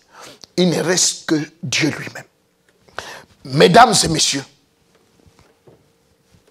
permettez-moi ici d'introduire ce que Dieu va faire. Dieu va te regarder et il aura une grande compassion. Il ne veut pas que tu ailles en enfer. Il veut enlever ton péché, il ne va pas retirer ton péché et jeter, parce qu'il est juste. Il doit punir le péché. Donc il ne peut pas l'enlever et jeter à la poubelle. Alors, il va donc faire comment? Il faut du sang. Un sang capable d'ôter le péché. Et ça, il faut un sang humain. Mais les hommes sont disqualifiés. Alors Dieu, à cause de son amour pour toi, va décider de venir dans ce monde. Parce que Dieu est esprit. Et un esprit n'a ni chair ni os. Comme nous le dit Luc 24, verset 39. Alors, n'ayant ni chair ni os, il va décider de venir dans ce monde et d'entrer dans le ventre d'une femme par la vertu du Saint-Esprit. Et cette femme se marie. Dieu va donc y prendre place pour devenir un homme, c'est-à-dire pour avoir la chair, les os et le sang. Et cet homme Dieu n'est autre que Jésus. C'est son nom qui est Jésus. C'est Dieu avec du sang, avec la chair c'est l'amour de Dieu. Parce que ce grand Dieu décidait de devenir un homme. C'est beaucoup d'amour. Il décide donc de devenir un homme en entrant dans le ventre de Marie. C'est pour ça que quand il va naître, il ne va pas naître dans un hôpital. Il ne va pas naître dans un endroit luxueux. Il va naître là où les agneaux naissent. Pourquoi? Pour vous dire qu'il est l'agneau de Dieu il n'est pas un homme, mais il est l'agneau de Dieu qui vient dans ce monde pour pouvoir résoudre ton problème. Donc il vient en tant que l'agneau de Dieu. Quel quelle grâce. C'est pour ça qu'il est dit dans Hébreu 15. C'est pourquoi Christ entrant dans le monde dit, tu n'as voulu ni sacrifice ni offrande, mais tu m'as formé un corps. Si on forme un corps, ça veut dire qu'il existe déjà. On va former un corps. Pourquoi? Pour avoir du sang. Et il dit, alors j'ai dit, voici je viens dans le rouleau du livre, il est question de moi. Donc dans le rouleau, tout ce que Moïse parlait là, c'est de moi qu'il parlait. Je viens pour, faire, oh Dieu, ta volonté. Pas tes volontés, mais ta volonté. Et quelle est ta volonté? La Bible dit, c'est celui-là seul qui fait ma volonté. C'est la seule qui fait ma volonté. Matthieu 7, 21, le voici. Je viens, oh Dieu, pour faire ta volonté. Et cette volonté-là, c'est quoi? C'est de venir pour ôter le péché. Et c'est pour ça que ce sacrifice parfait, on peut donc aisément le présenter. Jean sera considéré comme le grand prophète parce que c'est lui. Le lendemain, il voit Jésus venant à lui. Jean 1, 29. Et il dit, voilà l'agneau de Dieu il présente, voilà l'agneau de Dieu. Donc, mesdames et messieurs, nous avons le souverain sacrificateur et nous avons l'agneau de Dieu. En fait, tout ça, c'est toujours le même individu, mais qui se place donc en deux positions. Il est souverain sacrificateur et il est l'agneau de Dieu. Mais maintenant, dans l'Ancien Testament, Moïse nous a expliqué qu'il fallait vérifier que l'agneau est sans défaut. Même comme c'est l'agneau de Dieu, ici, Dieu a voulu bien respecter la loi et demander qu'on vérifie son agneau. C'est pour ça que Judas, dans Matthieu 27, verset 4, va déclarer, en disant, j'ai péché en livrant le sang innocent. Il répondit que cela, que m'importe, cela vous regarde. Donc, Judas va déclarer que le sang de Jésus est un sang innocent. Pilate n'était pas l'ami de Jésus, mais voici ce que Pilate va dire. Dans Luc 23, verset 4, Pilate dit aux souverains, aux principaux sacrificateurs et à la foule, je ne trouve rien de coupable en cet homme. Ça veut dire que cet agneau est parfait. Et il redit dans Matthieu 23, verset 14. Vous m'avez amené cet homme comme excitant le peuple à la révolte. Et voici. Je l'ai interrogé devant vous. Dans la version anglaise, on dit je l'ai examiné. Et je ne l'ai trouvé coupable d'aucune des choses dont vous l'accusez. Ça, c'est le constat de Pilate. Hérode lui-même, on a envoyé l'agneau là-bas pour l'examiner. Vous savez qu'on ne peut pas examiner un agneau sans l'avoir attaché. Dans l'Ancien Testament, il fallait l'attacher et l'amener chez le sacrificateur. C'est pour ça qu'on ne pouvait pas commencer à examiner Jésus pendant qu'il était encore libre. Non, non, non, non, non, non. Il fallait qu'on l'examine. C'est pour ça qu'on l'a arrêté dans le jardin de Gethsemane et qu'on l'a attaché. On a donc commencé à l'examiner. Luc 23, verset 15. Hérode non plus, car il nous l'a en renvoyé.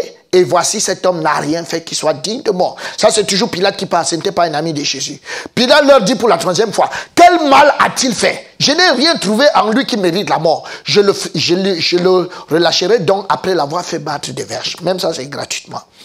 Jean 19, verset 4, toujours Pilate. Pilate sortit de nouveau et dit aux Juifs, voici, je vous l'amène dehors, afin que vous sachiez que je ne trouve en lui aucun crime. Toujours, dans Matthieu 27, verset 24, Pilate, voyant qu'il ne gagnait rien, mais que le tumulte augmentait, prit de l'eau, se lava les mains en présence de la foule et dit, je suis innocent du sang de ce juste. Cela vous regarde. Dans Matthieu 27, verset 19, ça c'est la femme de Pilate qui entre en jeu. Pendant qu'il était assis sur le tribunal, sa femme lui fit dire qu'il n'y ait rien entre toi et ce juste, dont il est juste. Car aujourd'hui, j'ai beaucoup souffert en songe à cause de lui. Mesdames et messieurs, on a examiné l'agneau. Donc Dieu, vous voyez que Moïse nous a bien instruit. On a examiné l'agneau et on a trouvé que l'agneau est sans défaut. Alors l'agneau étant donc sans défaut, on va donc maintenant lire la présentation globale de l'agneau. Jean 1, verset 29. Alors, qu'est-ce qui va donc se passer dans Jean 1, 29 La Bible nous dit, le lendemain, il vit Jésus venant à lui et il dit, voici l'agneau de Dieu qui ôte le péché du monde. Ah, donc, on présente l'agneau et on explique qu'est-ce qu'il est venu faire. L'agneau vient ôter le péché du monde. Donc, voici l'agneau et voici, il vient pour ôter le péché du monde. Et là, on voit, dans cette seule phrase, on voit la porte est la porte étroite, c'est-à-dire la porte, c'est qui ôte le péché. La porte étroite, c'est comment il ôte. Vous savez, beaucoup de personnes connaissent la porte, mais ils ne connaissent pas la porte étroite. Parce que la porte étroite, c'est comment? La manière. Comment est-ce que tu es entré? Comment est-ce que tu es devenu pur? Comment est-ce que tu as été purifié de tes péchés? C'est ça la porte étroite. Qui ôte le péché? C'est la porte. Et nous savons que c'est la porte de Jésus. La porte, c'est Jésus. Et voici donc l'agneau de Dieu qui ôte le péché du monde. Et alors maintenant, permettez-moi de vous demander, est-ce que votre continent est dans le monde? Oui. Est-ce que votre pays, là où vous vous trouvez, est dans le monde? Oui. Est-ce que la maison où vous vous trouvez, la ville où vous vous trouvez est dans le monde? Oui. Est-ce que donc la maison dans laquelle vous vous trouvez est dans ce monde-ci Oui. Est-ce que vous-même, vous êtes dans le monde? Si vous répondez oui, laissez-moi donc vous dire, voici l'agneau de Dieu qui vient. Il ne vient pas pour couvrir. Il ne vient pas pour essayer. Il vient pour enlever le péché de vous. Il vient pour enlever le péché du monde. Alors quand on dit ici c'est le péché, donc il enlève la souche. Et quand on enlève la souche d'un arbre, l'arbre s'en va avec tous les fruits.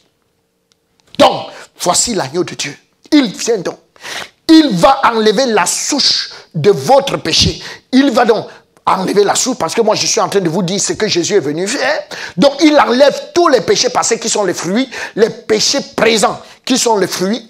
Il déracine la souche avec les péchés futurs. Donc il enlève tous vos péchés. Quand vous le comprenez tout de suite, immédiatement que vous n'avez plus de péché, le Saint, votre cœur est pur, alors le Saint-Esprit peut faire son entrée et immédiatement il redonne la vie à votre âme.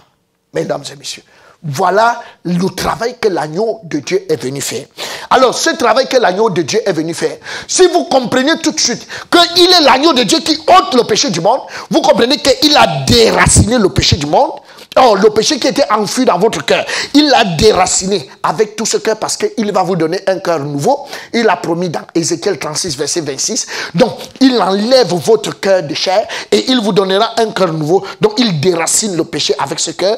Et le péché, dans son déracinement, entraîne tous vos péchés passés, vos péchés présents et vos péchés futurs. Et là, vous réalisez que vos péchés viennent d'être transférés sur Jésus. Donc, vous êtes complètement propre. Et si vous êtes propre, votre cœur est pur. Et si votre cœur est pur, alors, mesdames et messieurs, le Saint-Esprit peut donc faire son entrée et redonner la vie à votre âme. Et on peut dire, vous êtes né de nouveau. Alors, messieurs, quand on fait un transfert de péché, automatiquement, vous recevez un message. Est-ce que nous avons, moi j'ai raconté là au niveau de Jean 10, 29, mais, Jean 1, 29, mais nous allons voir bibliquement s'il y a un texte qui nous montre le transfert de nos péchés. C'est pour ça que, mesdames et messieurs, nous allons lire ce beau verset. Ce beau verset de Ésaïe 53, verset 6 nous dit, nous étions tous errants, comme des brebis. Chacun suivait sa propre voie. Et l'Éternel a fait retomber sur lui l'iniquité de nous tous. On va aller doucement, en commençant par l'Éternel. La nous dit l'Éternel, l'Éternel. Donc là, nous avons le souverain sacrificateur, l'Éternel. Deuxièmement, a fait. Eh, c'est étonnant. Premièrement, ça veut dire quoi? C'est Isaïe qui parle. Normalement, Isaïe est avant Jésus. Et étant donc avant Jésus, il devait dire l'Éternel va faire. Mais avant Jésus, il dit l'Éternel a fait. Donc ça veut dire que Dieu le lui a montré. Qu'est-ce que ça veut dire concrètement? Ça veut dire concrètement en raccord avec 1 Pierre chapitre 1, verset 19 à 20. Que l'éternel, ce qui se passe là, l'éternel a fait ça longtemps avant la fondation du monde. Pourquoi? L'éternel est dans le temps chronos. C'est-à-dire que pour Dieu, le temps ne passe pas. Il, vous dit qu'il est l'alpha et l'oméga. C'est-à-dire que du début à la fin, il voit ça en même temps.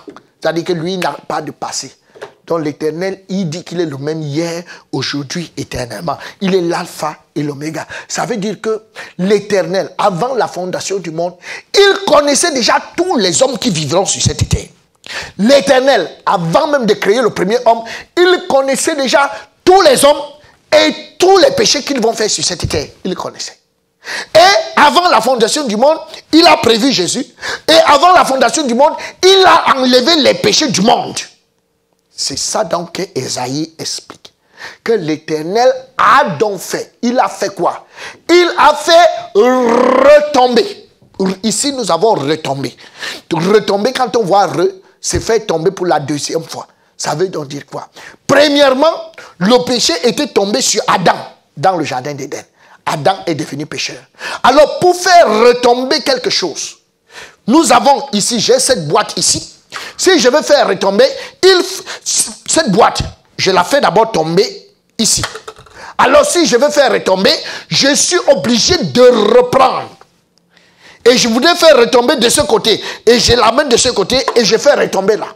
Donc je ne peux pas faire retomber ça ici sans l'avoir pris de ce côté. Donc voici, cette boîte tombe premièrement là. Je veux faire retomber ça de ce côté. Alors je reprends la boîte et je refais retomber ici. Donc, ce qui fait que Dieu, le péché, le péché qui était tombé sur Adam, il est parti et quand c'est tombé sur Adam, ça s'est répandu sur nous tous. Et par un seul homme, nous sommes tous, nous sommes tous devenus pécheurs. Alors Dieu veut faire retomber les péchés sur Jésus. Qu'est-ce qu'il fait? Il ramasse tous les péchés qui sont tombés sur les hommes. Tout. Comme il est Dieu, il n'oublie rien. Il ramasse tout. Tous les péchés passés, tous les péchés présents, tous les péchés futurs. Donc bref, il ramasse toute notre iniquité et il fait retomber sur lui. Lui s'est mis pour qui? Lui s'est mis pour Jésus il fait retomber sur lui toutes nos iniquités. Voyons ça par rapport à ce dessin que j'ai pu mettre ici pour nous. Ici, nous avons vu Jésus qui vient à l'an 0 jusqu'à l'an 33. Nous avons les gens qui ont vécu avant Jésus. Ils ont toujours les péchés, passé, présent, futur, avec la semence du péché en eux. Et nous avons, après Jésus, nous avons Paul et nous avons toi. Donc nous avons tous nos péchés avec nous. Alors quand Jésus vient, qu'est-ce qui se passe? La Bible nous dit que l'Éternel a fait retomber. On, on explique notre texte. Il a fait retomber sur lui l'iniquité de nous tous. Alors là, il fait retomber sur l'Éternel tous les péchés passés, avec les vôtres aussi. Il fait retomber tous les péchés présents. Et il fait retomber la souche, le péché même. Le péché, la source, la semence du péché, y compris qui est dans votre cœur avec tous les péchés futurs.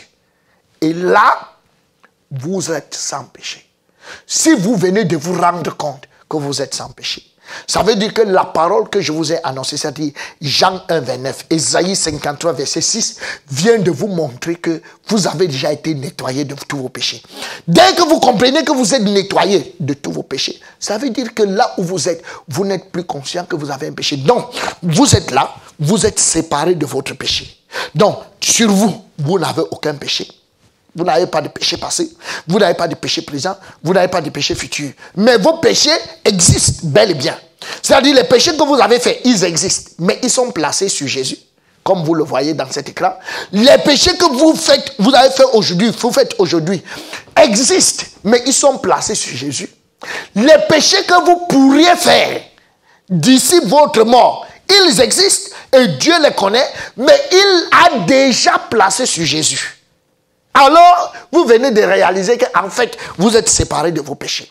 Et si vous êtes séparé de vos péchés, ça veut dire que vous êtes un homme propre. Pendant que vos péchés vont en enfer, vous, vous êtes complètement propre et en route pour le ciel. Et comme à l'instant, comme maintenant, la Bible nous dit, dans Acte 10, verset 44, comme Pierre prononçait encore ces mots, le Saint-Esprit descendit sur tous ceux qui l'écoutaient. Donc, à l'instant, c'est comme vous m'écoutez, et vous venez de vous rendre compte que vous êtes propre, comme vous êtes donc propre immédiatement, et que votre cœur ne vous condamne plus, directement le Saint-Esprit fait donc son entrée, le vrai Saint-Esprit, et il redonne la vie à votre âme. Et vous pouvez donc dire que vous êtes né de nouveau. Vraiment, toutes mes félicitations pour vous, si vous l'avez compris. Ça veut donc dire quoi concrètement? Quelle est la différence entre vous qui avez écouté cette parole et celui qui est dehors? Celui qui est dehors aussi, tous les péchés du monde entier ont été enlevés. Tous les péchés du monde. Hein? Vous vous souvenez de ce petit garçon qui était resté dans la chambre alors que son frère avait déjà payé 5 ans de loyer. En fait, c'est de vous qu'il s'agit. Donc là où vous êtes, tous les péchés du monde entier avaient déjà été enlevés. La seule chose, c'est que vous n'étiez pas au courant.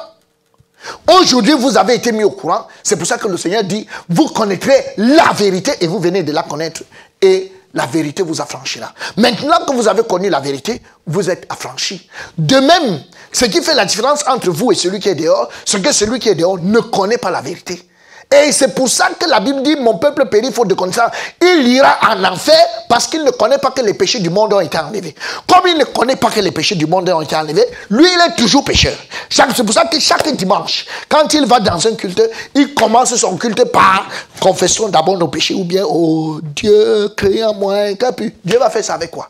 Quand il commence, oh Seigneur, pardonne-nous nos péchés, nous voici encore devant nous ce matin. Quand il dit pardonne-moi mes péchés, c'est que vous avez besoin d'un sacrificateur, vous avez besoin d'un agneau, et vous avez besoin qu'on refasse le transfert de vos péchés. Dieu n'a pas d'autres agneaux là maintenant. Il a fait ça et il l'a fait une fois pour toutes.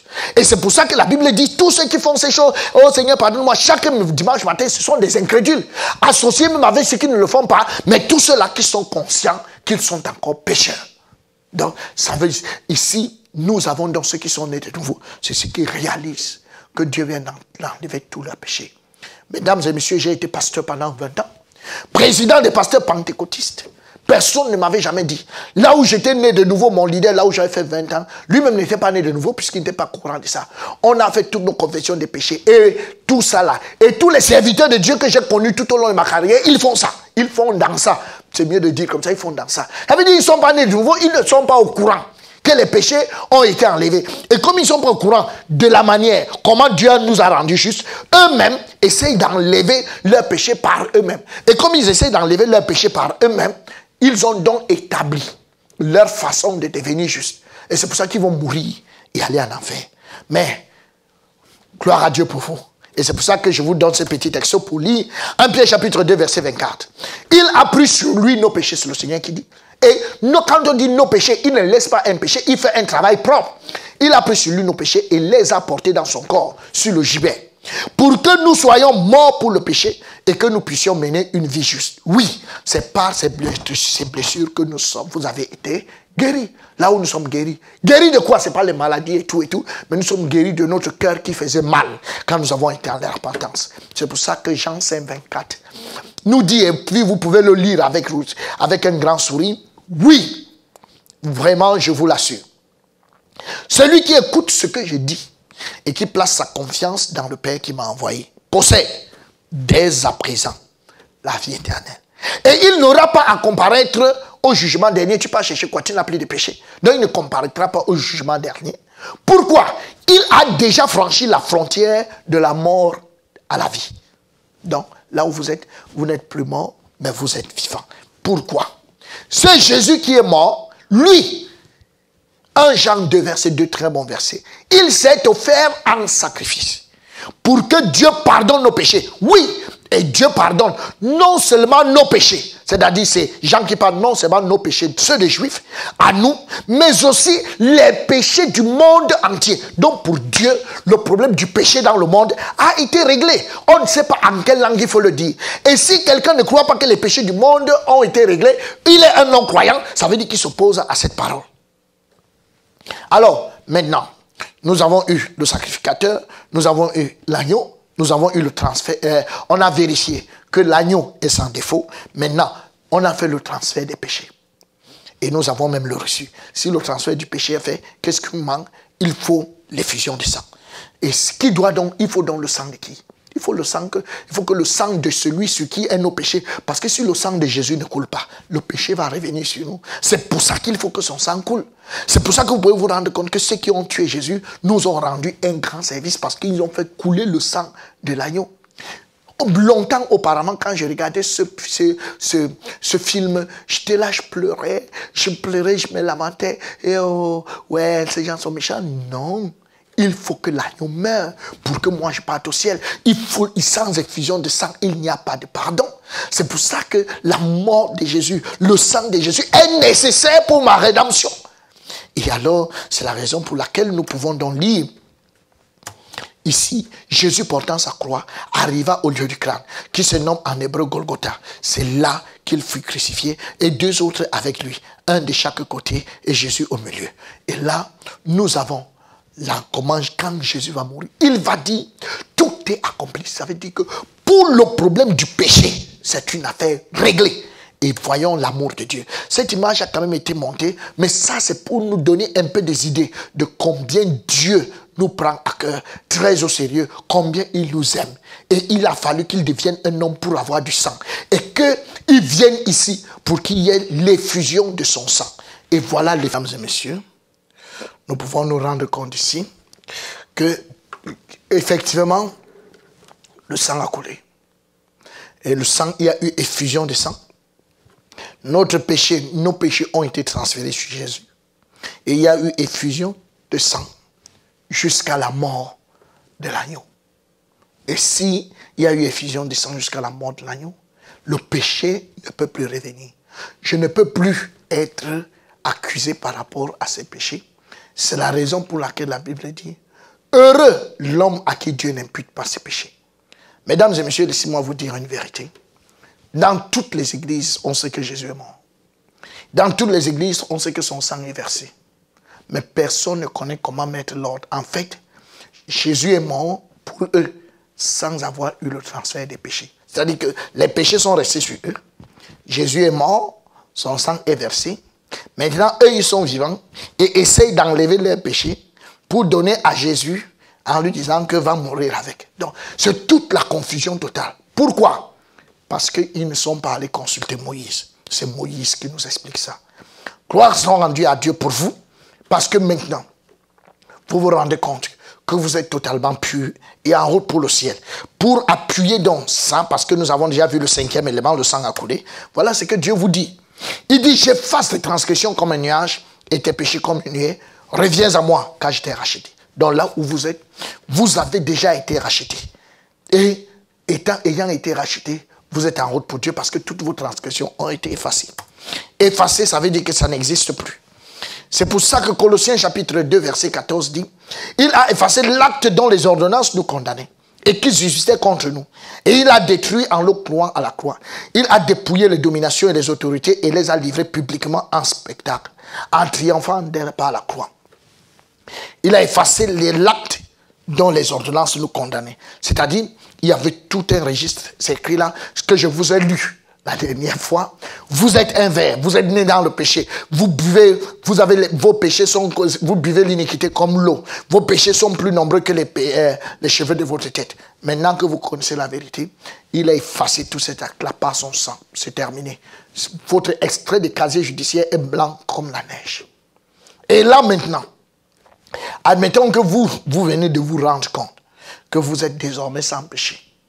Et là, vous sortez, et puis peut-être quelqu'un vous éclabousse, et immédiatement vous dites, regardez-moi cet imbécile. Vous venez d'insulter quelqu'un. Là, vous venez d'insulter. Immédiatement, le diable, ça se met en place tout le tribunal de Christ. Le diable qui est l'accusateur de Jésus va directement aller voir Dieu. Vous savez qu'il va chez Dieu n'importe quand. Il va chez Dieu pour vous accuser. Quand il arrive chez Dieu, tu demandes, mais c'est quoi? Il dit que non, celui que tu as dit qu'il est sauvé là, il vient juste d'insulter quelqu'un tout de suite et j'étais là. Alors, Dieu demande, qu'est-ce que tu veux? Il lui dit, applique la loi. La loi dit que le salaire du péché, c'est la mort. Alors, quand il finit de parler, nous avons notre avocat. La Bible nous a parlé d'un médiateur, d'un avocat que nous avons auprès du Père. Et c'est Jésus. Et Jésus s'élève donc et prend la parole. Et il dit, mon Dieu et mon Père, avant de, dire, de, faire ce que Satan dit, de, donner votre sentence, permettez-moi de dire ceci. Vous avez dit que sans effusion de sang, il n'y a pas de pardon de péché.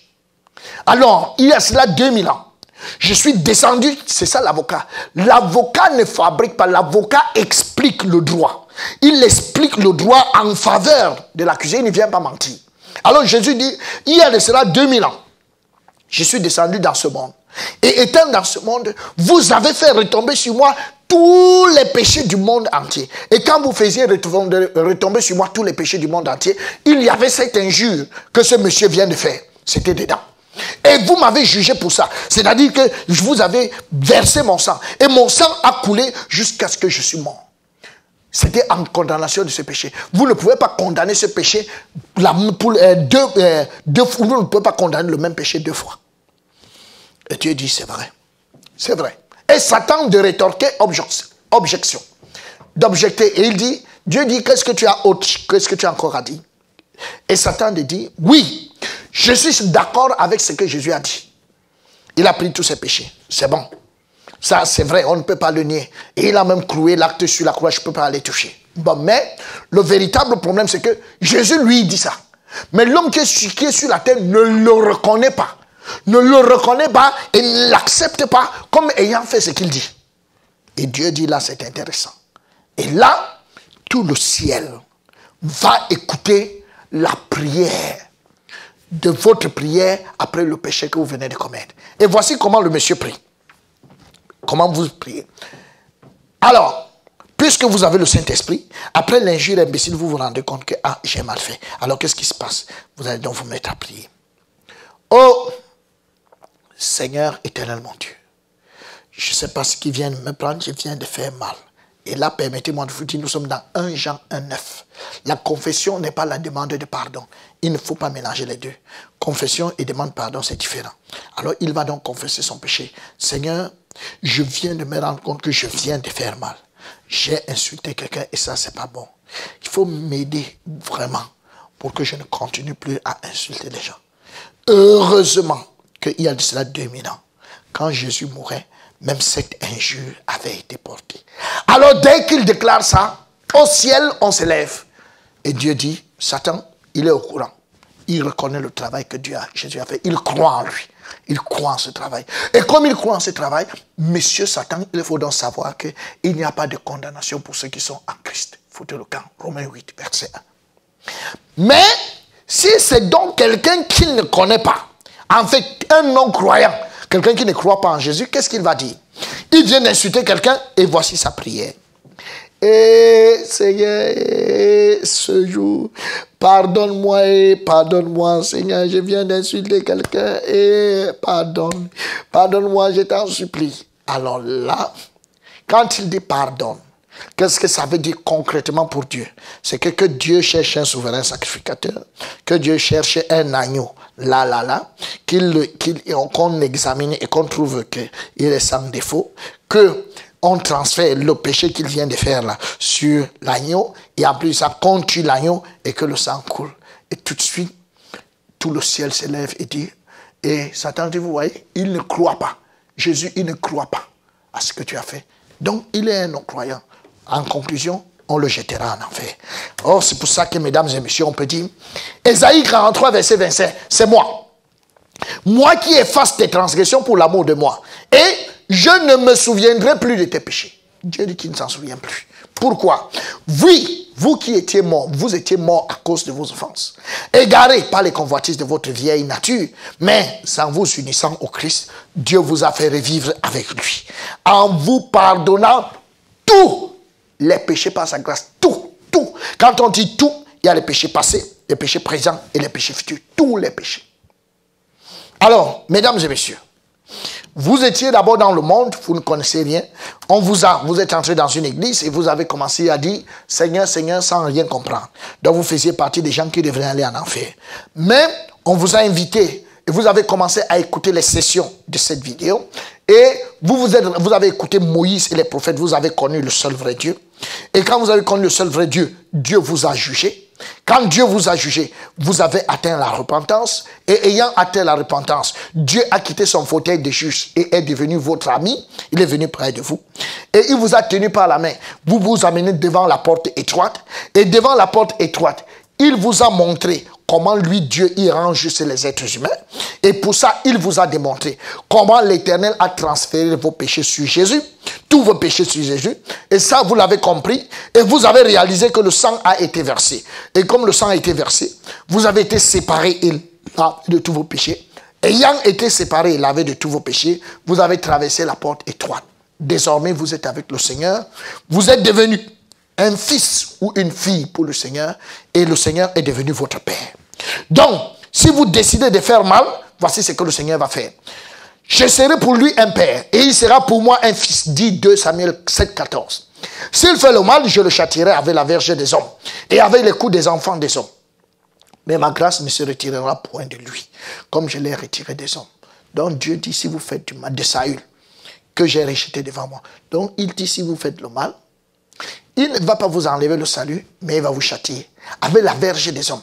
Donc, première fois, vous-même qui avez des enfants, quand ils font mal, ils ne deviennent pas, vous ne les jetez pas. Ce n'est pas qu'ils ne sont plus vos enfants. Mais s'ils font mal, vous les réprimandez et vous les corrigez. De la même manière, Dieu nous corrige avec la verge des hommes. C'est pour ça qu'il a dit, car le Seigneur prend sous sa discipline celui qu'il aime. Il corrige tout ce qu'il reconnaît pour ses fils. Donc, il corrige comme un homme. Et si vous continuez, il peut vous avertir, il peut vous châtier, mais si vous continuez, c'est un peu comme un ambassadeur d'un pays, parce que désormais, étant un citoyen céleste, puisque vous n'avez plus de péché, vous êtes un citoyen céleste.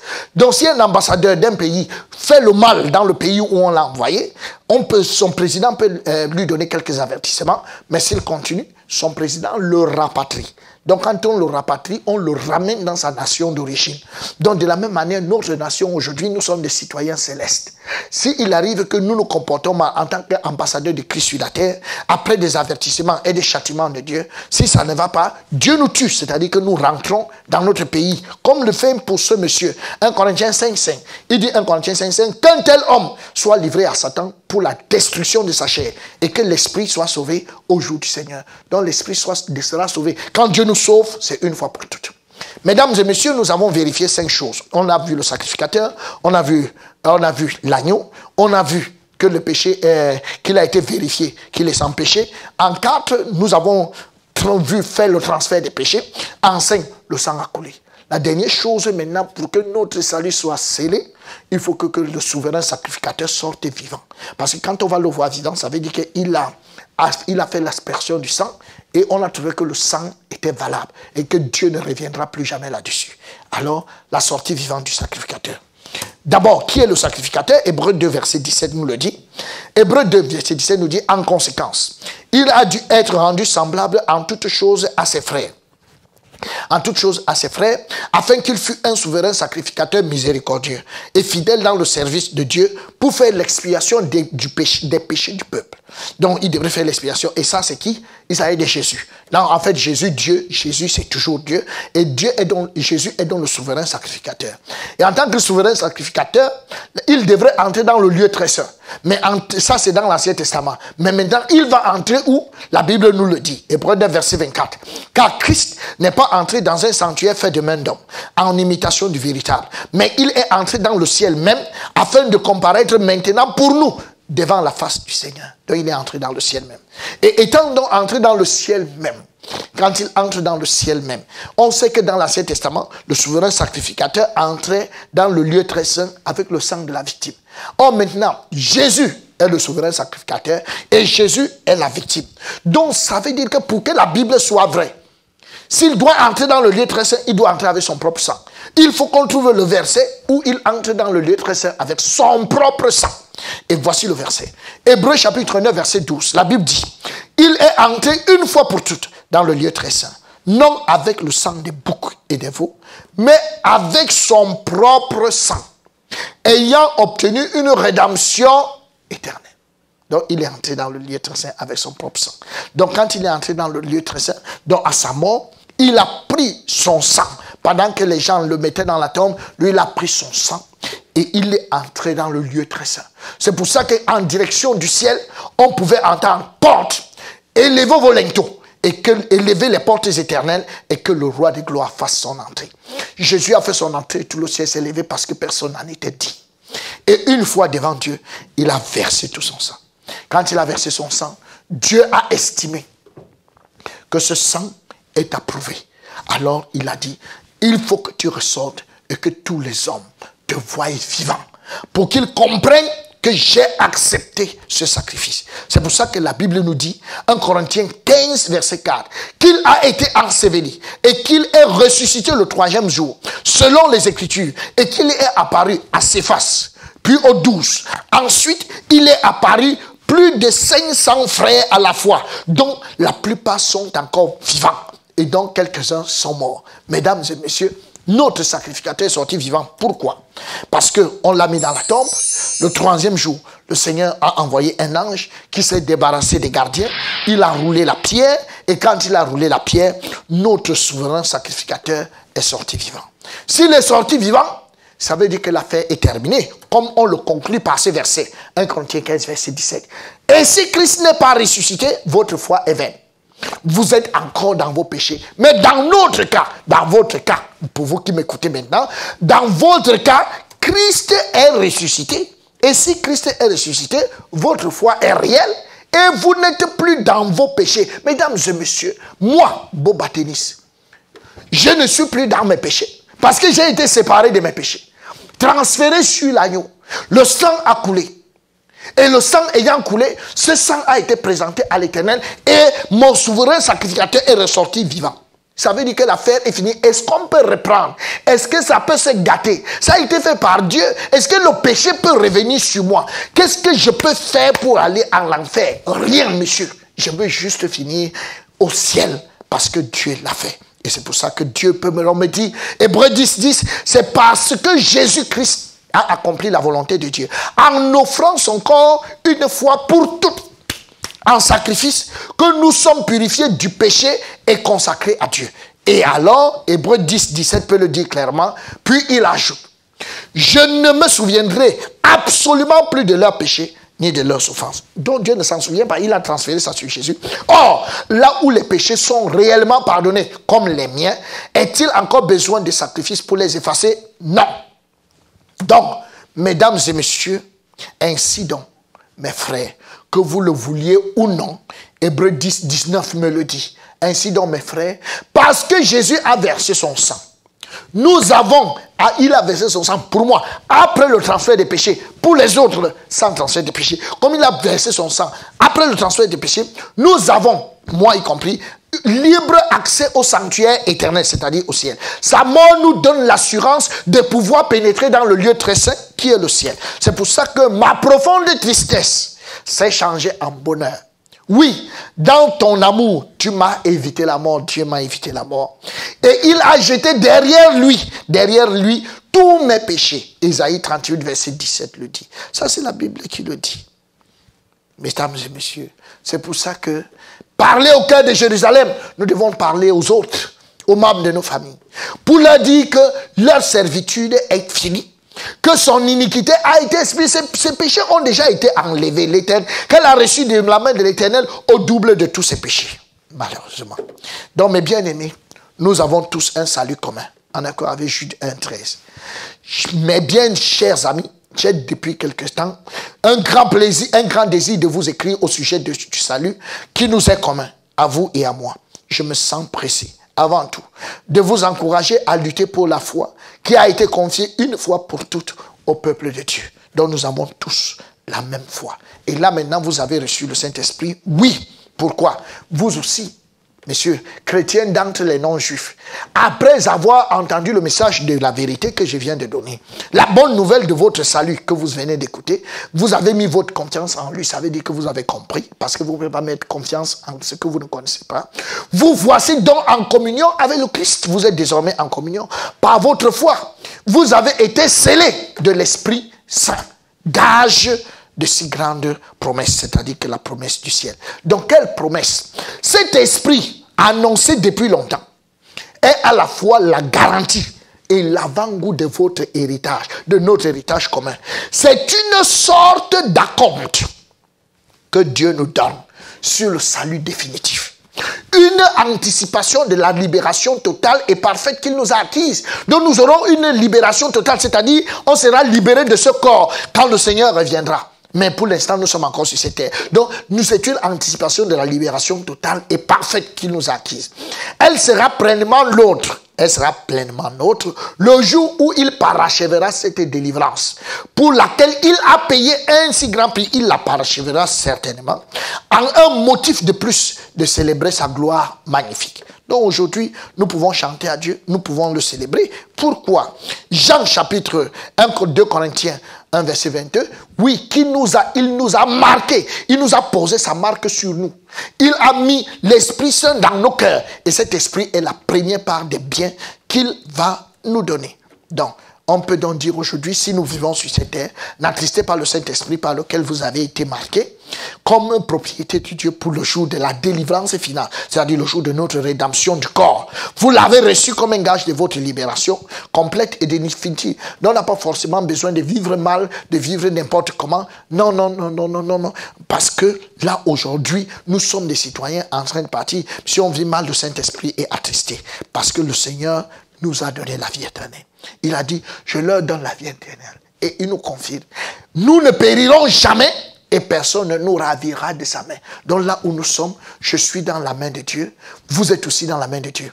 Vous voyez, quand quelqu'un est dans la main de Dieu, il ne peut pas faire ce genre de prières. Oh Seigneur Jésus, voici, je m'en vais me coucher, vraiment protège-moi parce qu'il y a trop de sorciers et tout et tout. Il ne peut pas dire ça. S'il dit ça, c'est même la preuve qu'il n'est pas dans sa main. Parce qu'aujourd'hui, étant dans la main de Dieu, on ne peut que dire merci. Et puis quand quelqu'un te dit souvent que, bon voilà, je suis dans la main de Dieu, je veux me, comme maintenant là, il y a trop de sorciers, je me couvre avec le sang de Jésus, je me couvre, je mets ma maison dans le sang de Jésus. Il a vu quel apôtre fait ça.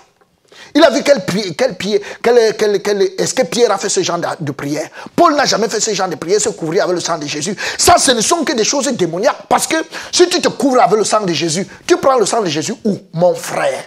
Jésus a pris tout son sang, il est monté au ciel. Et le sang de Jésus n'était pas venu pour se couvrir avec. Le sang de Jésus est venu pour empêcher que les péchés reviennent sur nous. C'est ça la valeur du sang. Et qu'on ne soit détruit. Comme au temps de l'Exode.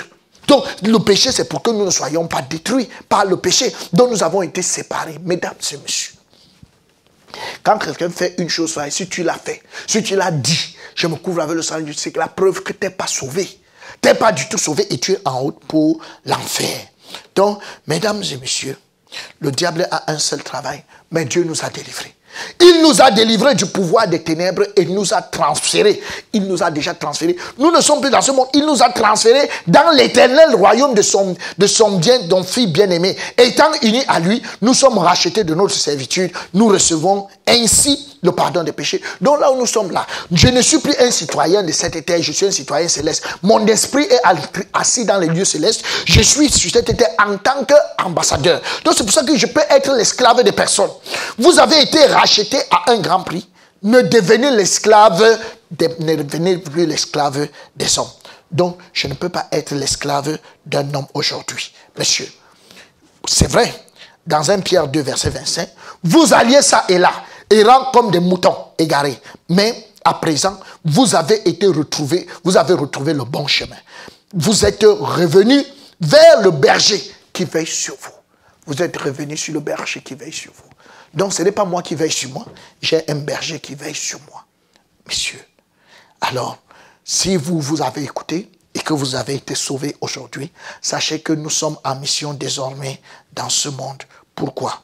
Le diable fait un travail terrible voilà son travail, c'est pas empêcher les femmes d'avoir des enfants, non. Sans doute, malgré tout cela, notre évangile demeure voilé, demeure-t-il voilé et obscur pour certains. Mais à présent, le voile est dans leur cœur et il ne reste que chez eux, chez ceux qui courent à leur perte. Ce dont le Dieu de ce monde a aveuglé l'esprit et obscurci l'intelligence à cause de leur incrédulité. Satan veut les empêcher de voir briller dans toute sa splendeur l'évangile de la gloire du Christ l'image du Dieu vivant. Donc on leur donne tout un autre évangile. C'est Satan qui fait ça. Mais nous aujourd'hui, étant donné que nous avons été sauvés, Dieu vous a choisi du peuple, de votre famille, de votre village, de votre pays. Il vous a choisi de votre continent pour vous sauver. Et maintenant, il vous renvoie vers eux. Pour faire quoi? Afin que vous aussi, pour que tu leur ouvres les yeux, que tu les ramènes des ténèbres à la lumière et que tu les délivres du pouvoir du Satan pour les soumettre à celui de Dieu. S'ils placent leur confiance en moi, je pardonnerai leurs péchés et je leur donnerai leur part d'héritage avec tout ce que Dieu a choisi et qui par la foi en moi lui appartient. Donc Dieu t'a pardonné tes péchés et t'a sauvé pour que, parce qu'il veut t'utiliser afin que toi aussi tu sauves plusieurs. Certainement, tu ne peux pas encore prêcher. Certainement, c'est long, tu ne peux pas faire tout ça. Mais il faut savoir que si tu es sauvé, contacte-nous par le biais de celui qui t'a mis en contact avec ce lien. Et dès que tu es en contact ou avec Adassa Production, notre service de communication, nous allons te diriger où tu vas être formé, ou bien tu pourras nous diriger. Nous sommes dans 34 pays en Afrique et nous sommes capables d'envoyer un missionnaire pour parler aux membres de ta famille, pour parler dans ton église, pour te former, afin qu'ensemble nous puissions libérer les gens de l'emprise de Satan, de l'emprise de l'enfer. Merci, mesdames et messieurs, de m'avoir écouté. Nous prions. Seigneur notre Dieu et notre Père, merci pour celui-là qui m'a écouté. Merci Seigneur pour le salut de son âme. Et merci aussi parce que par le sang de Jésus, tu l'as séparé de ses péchés. Aujourd'hui, il est complètement pur et celui qui est né de Dieu ne peut pécher. Puisqu'il n'a ni péché passé, ni péché présent, ni péché futur, alors il ne peut pécher parce qu'il est né de Dieu il ne pêche point. Merci pour cette grande grâce que tu nous as accordée. Merci pour le peuple de Dieu que tu es en train de rassembler et qui s'apprête pour l'enlèvement. Merci parce que toutes, toutes tes paroles s'accomplissent. Merci pour notre salut commun. C'est au nom de Jésus-Christ que j'ai prié. Amen.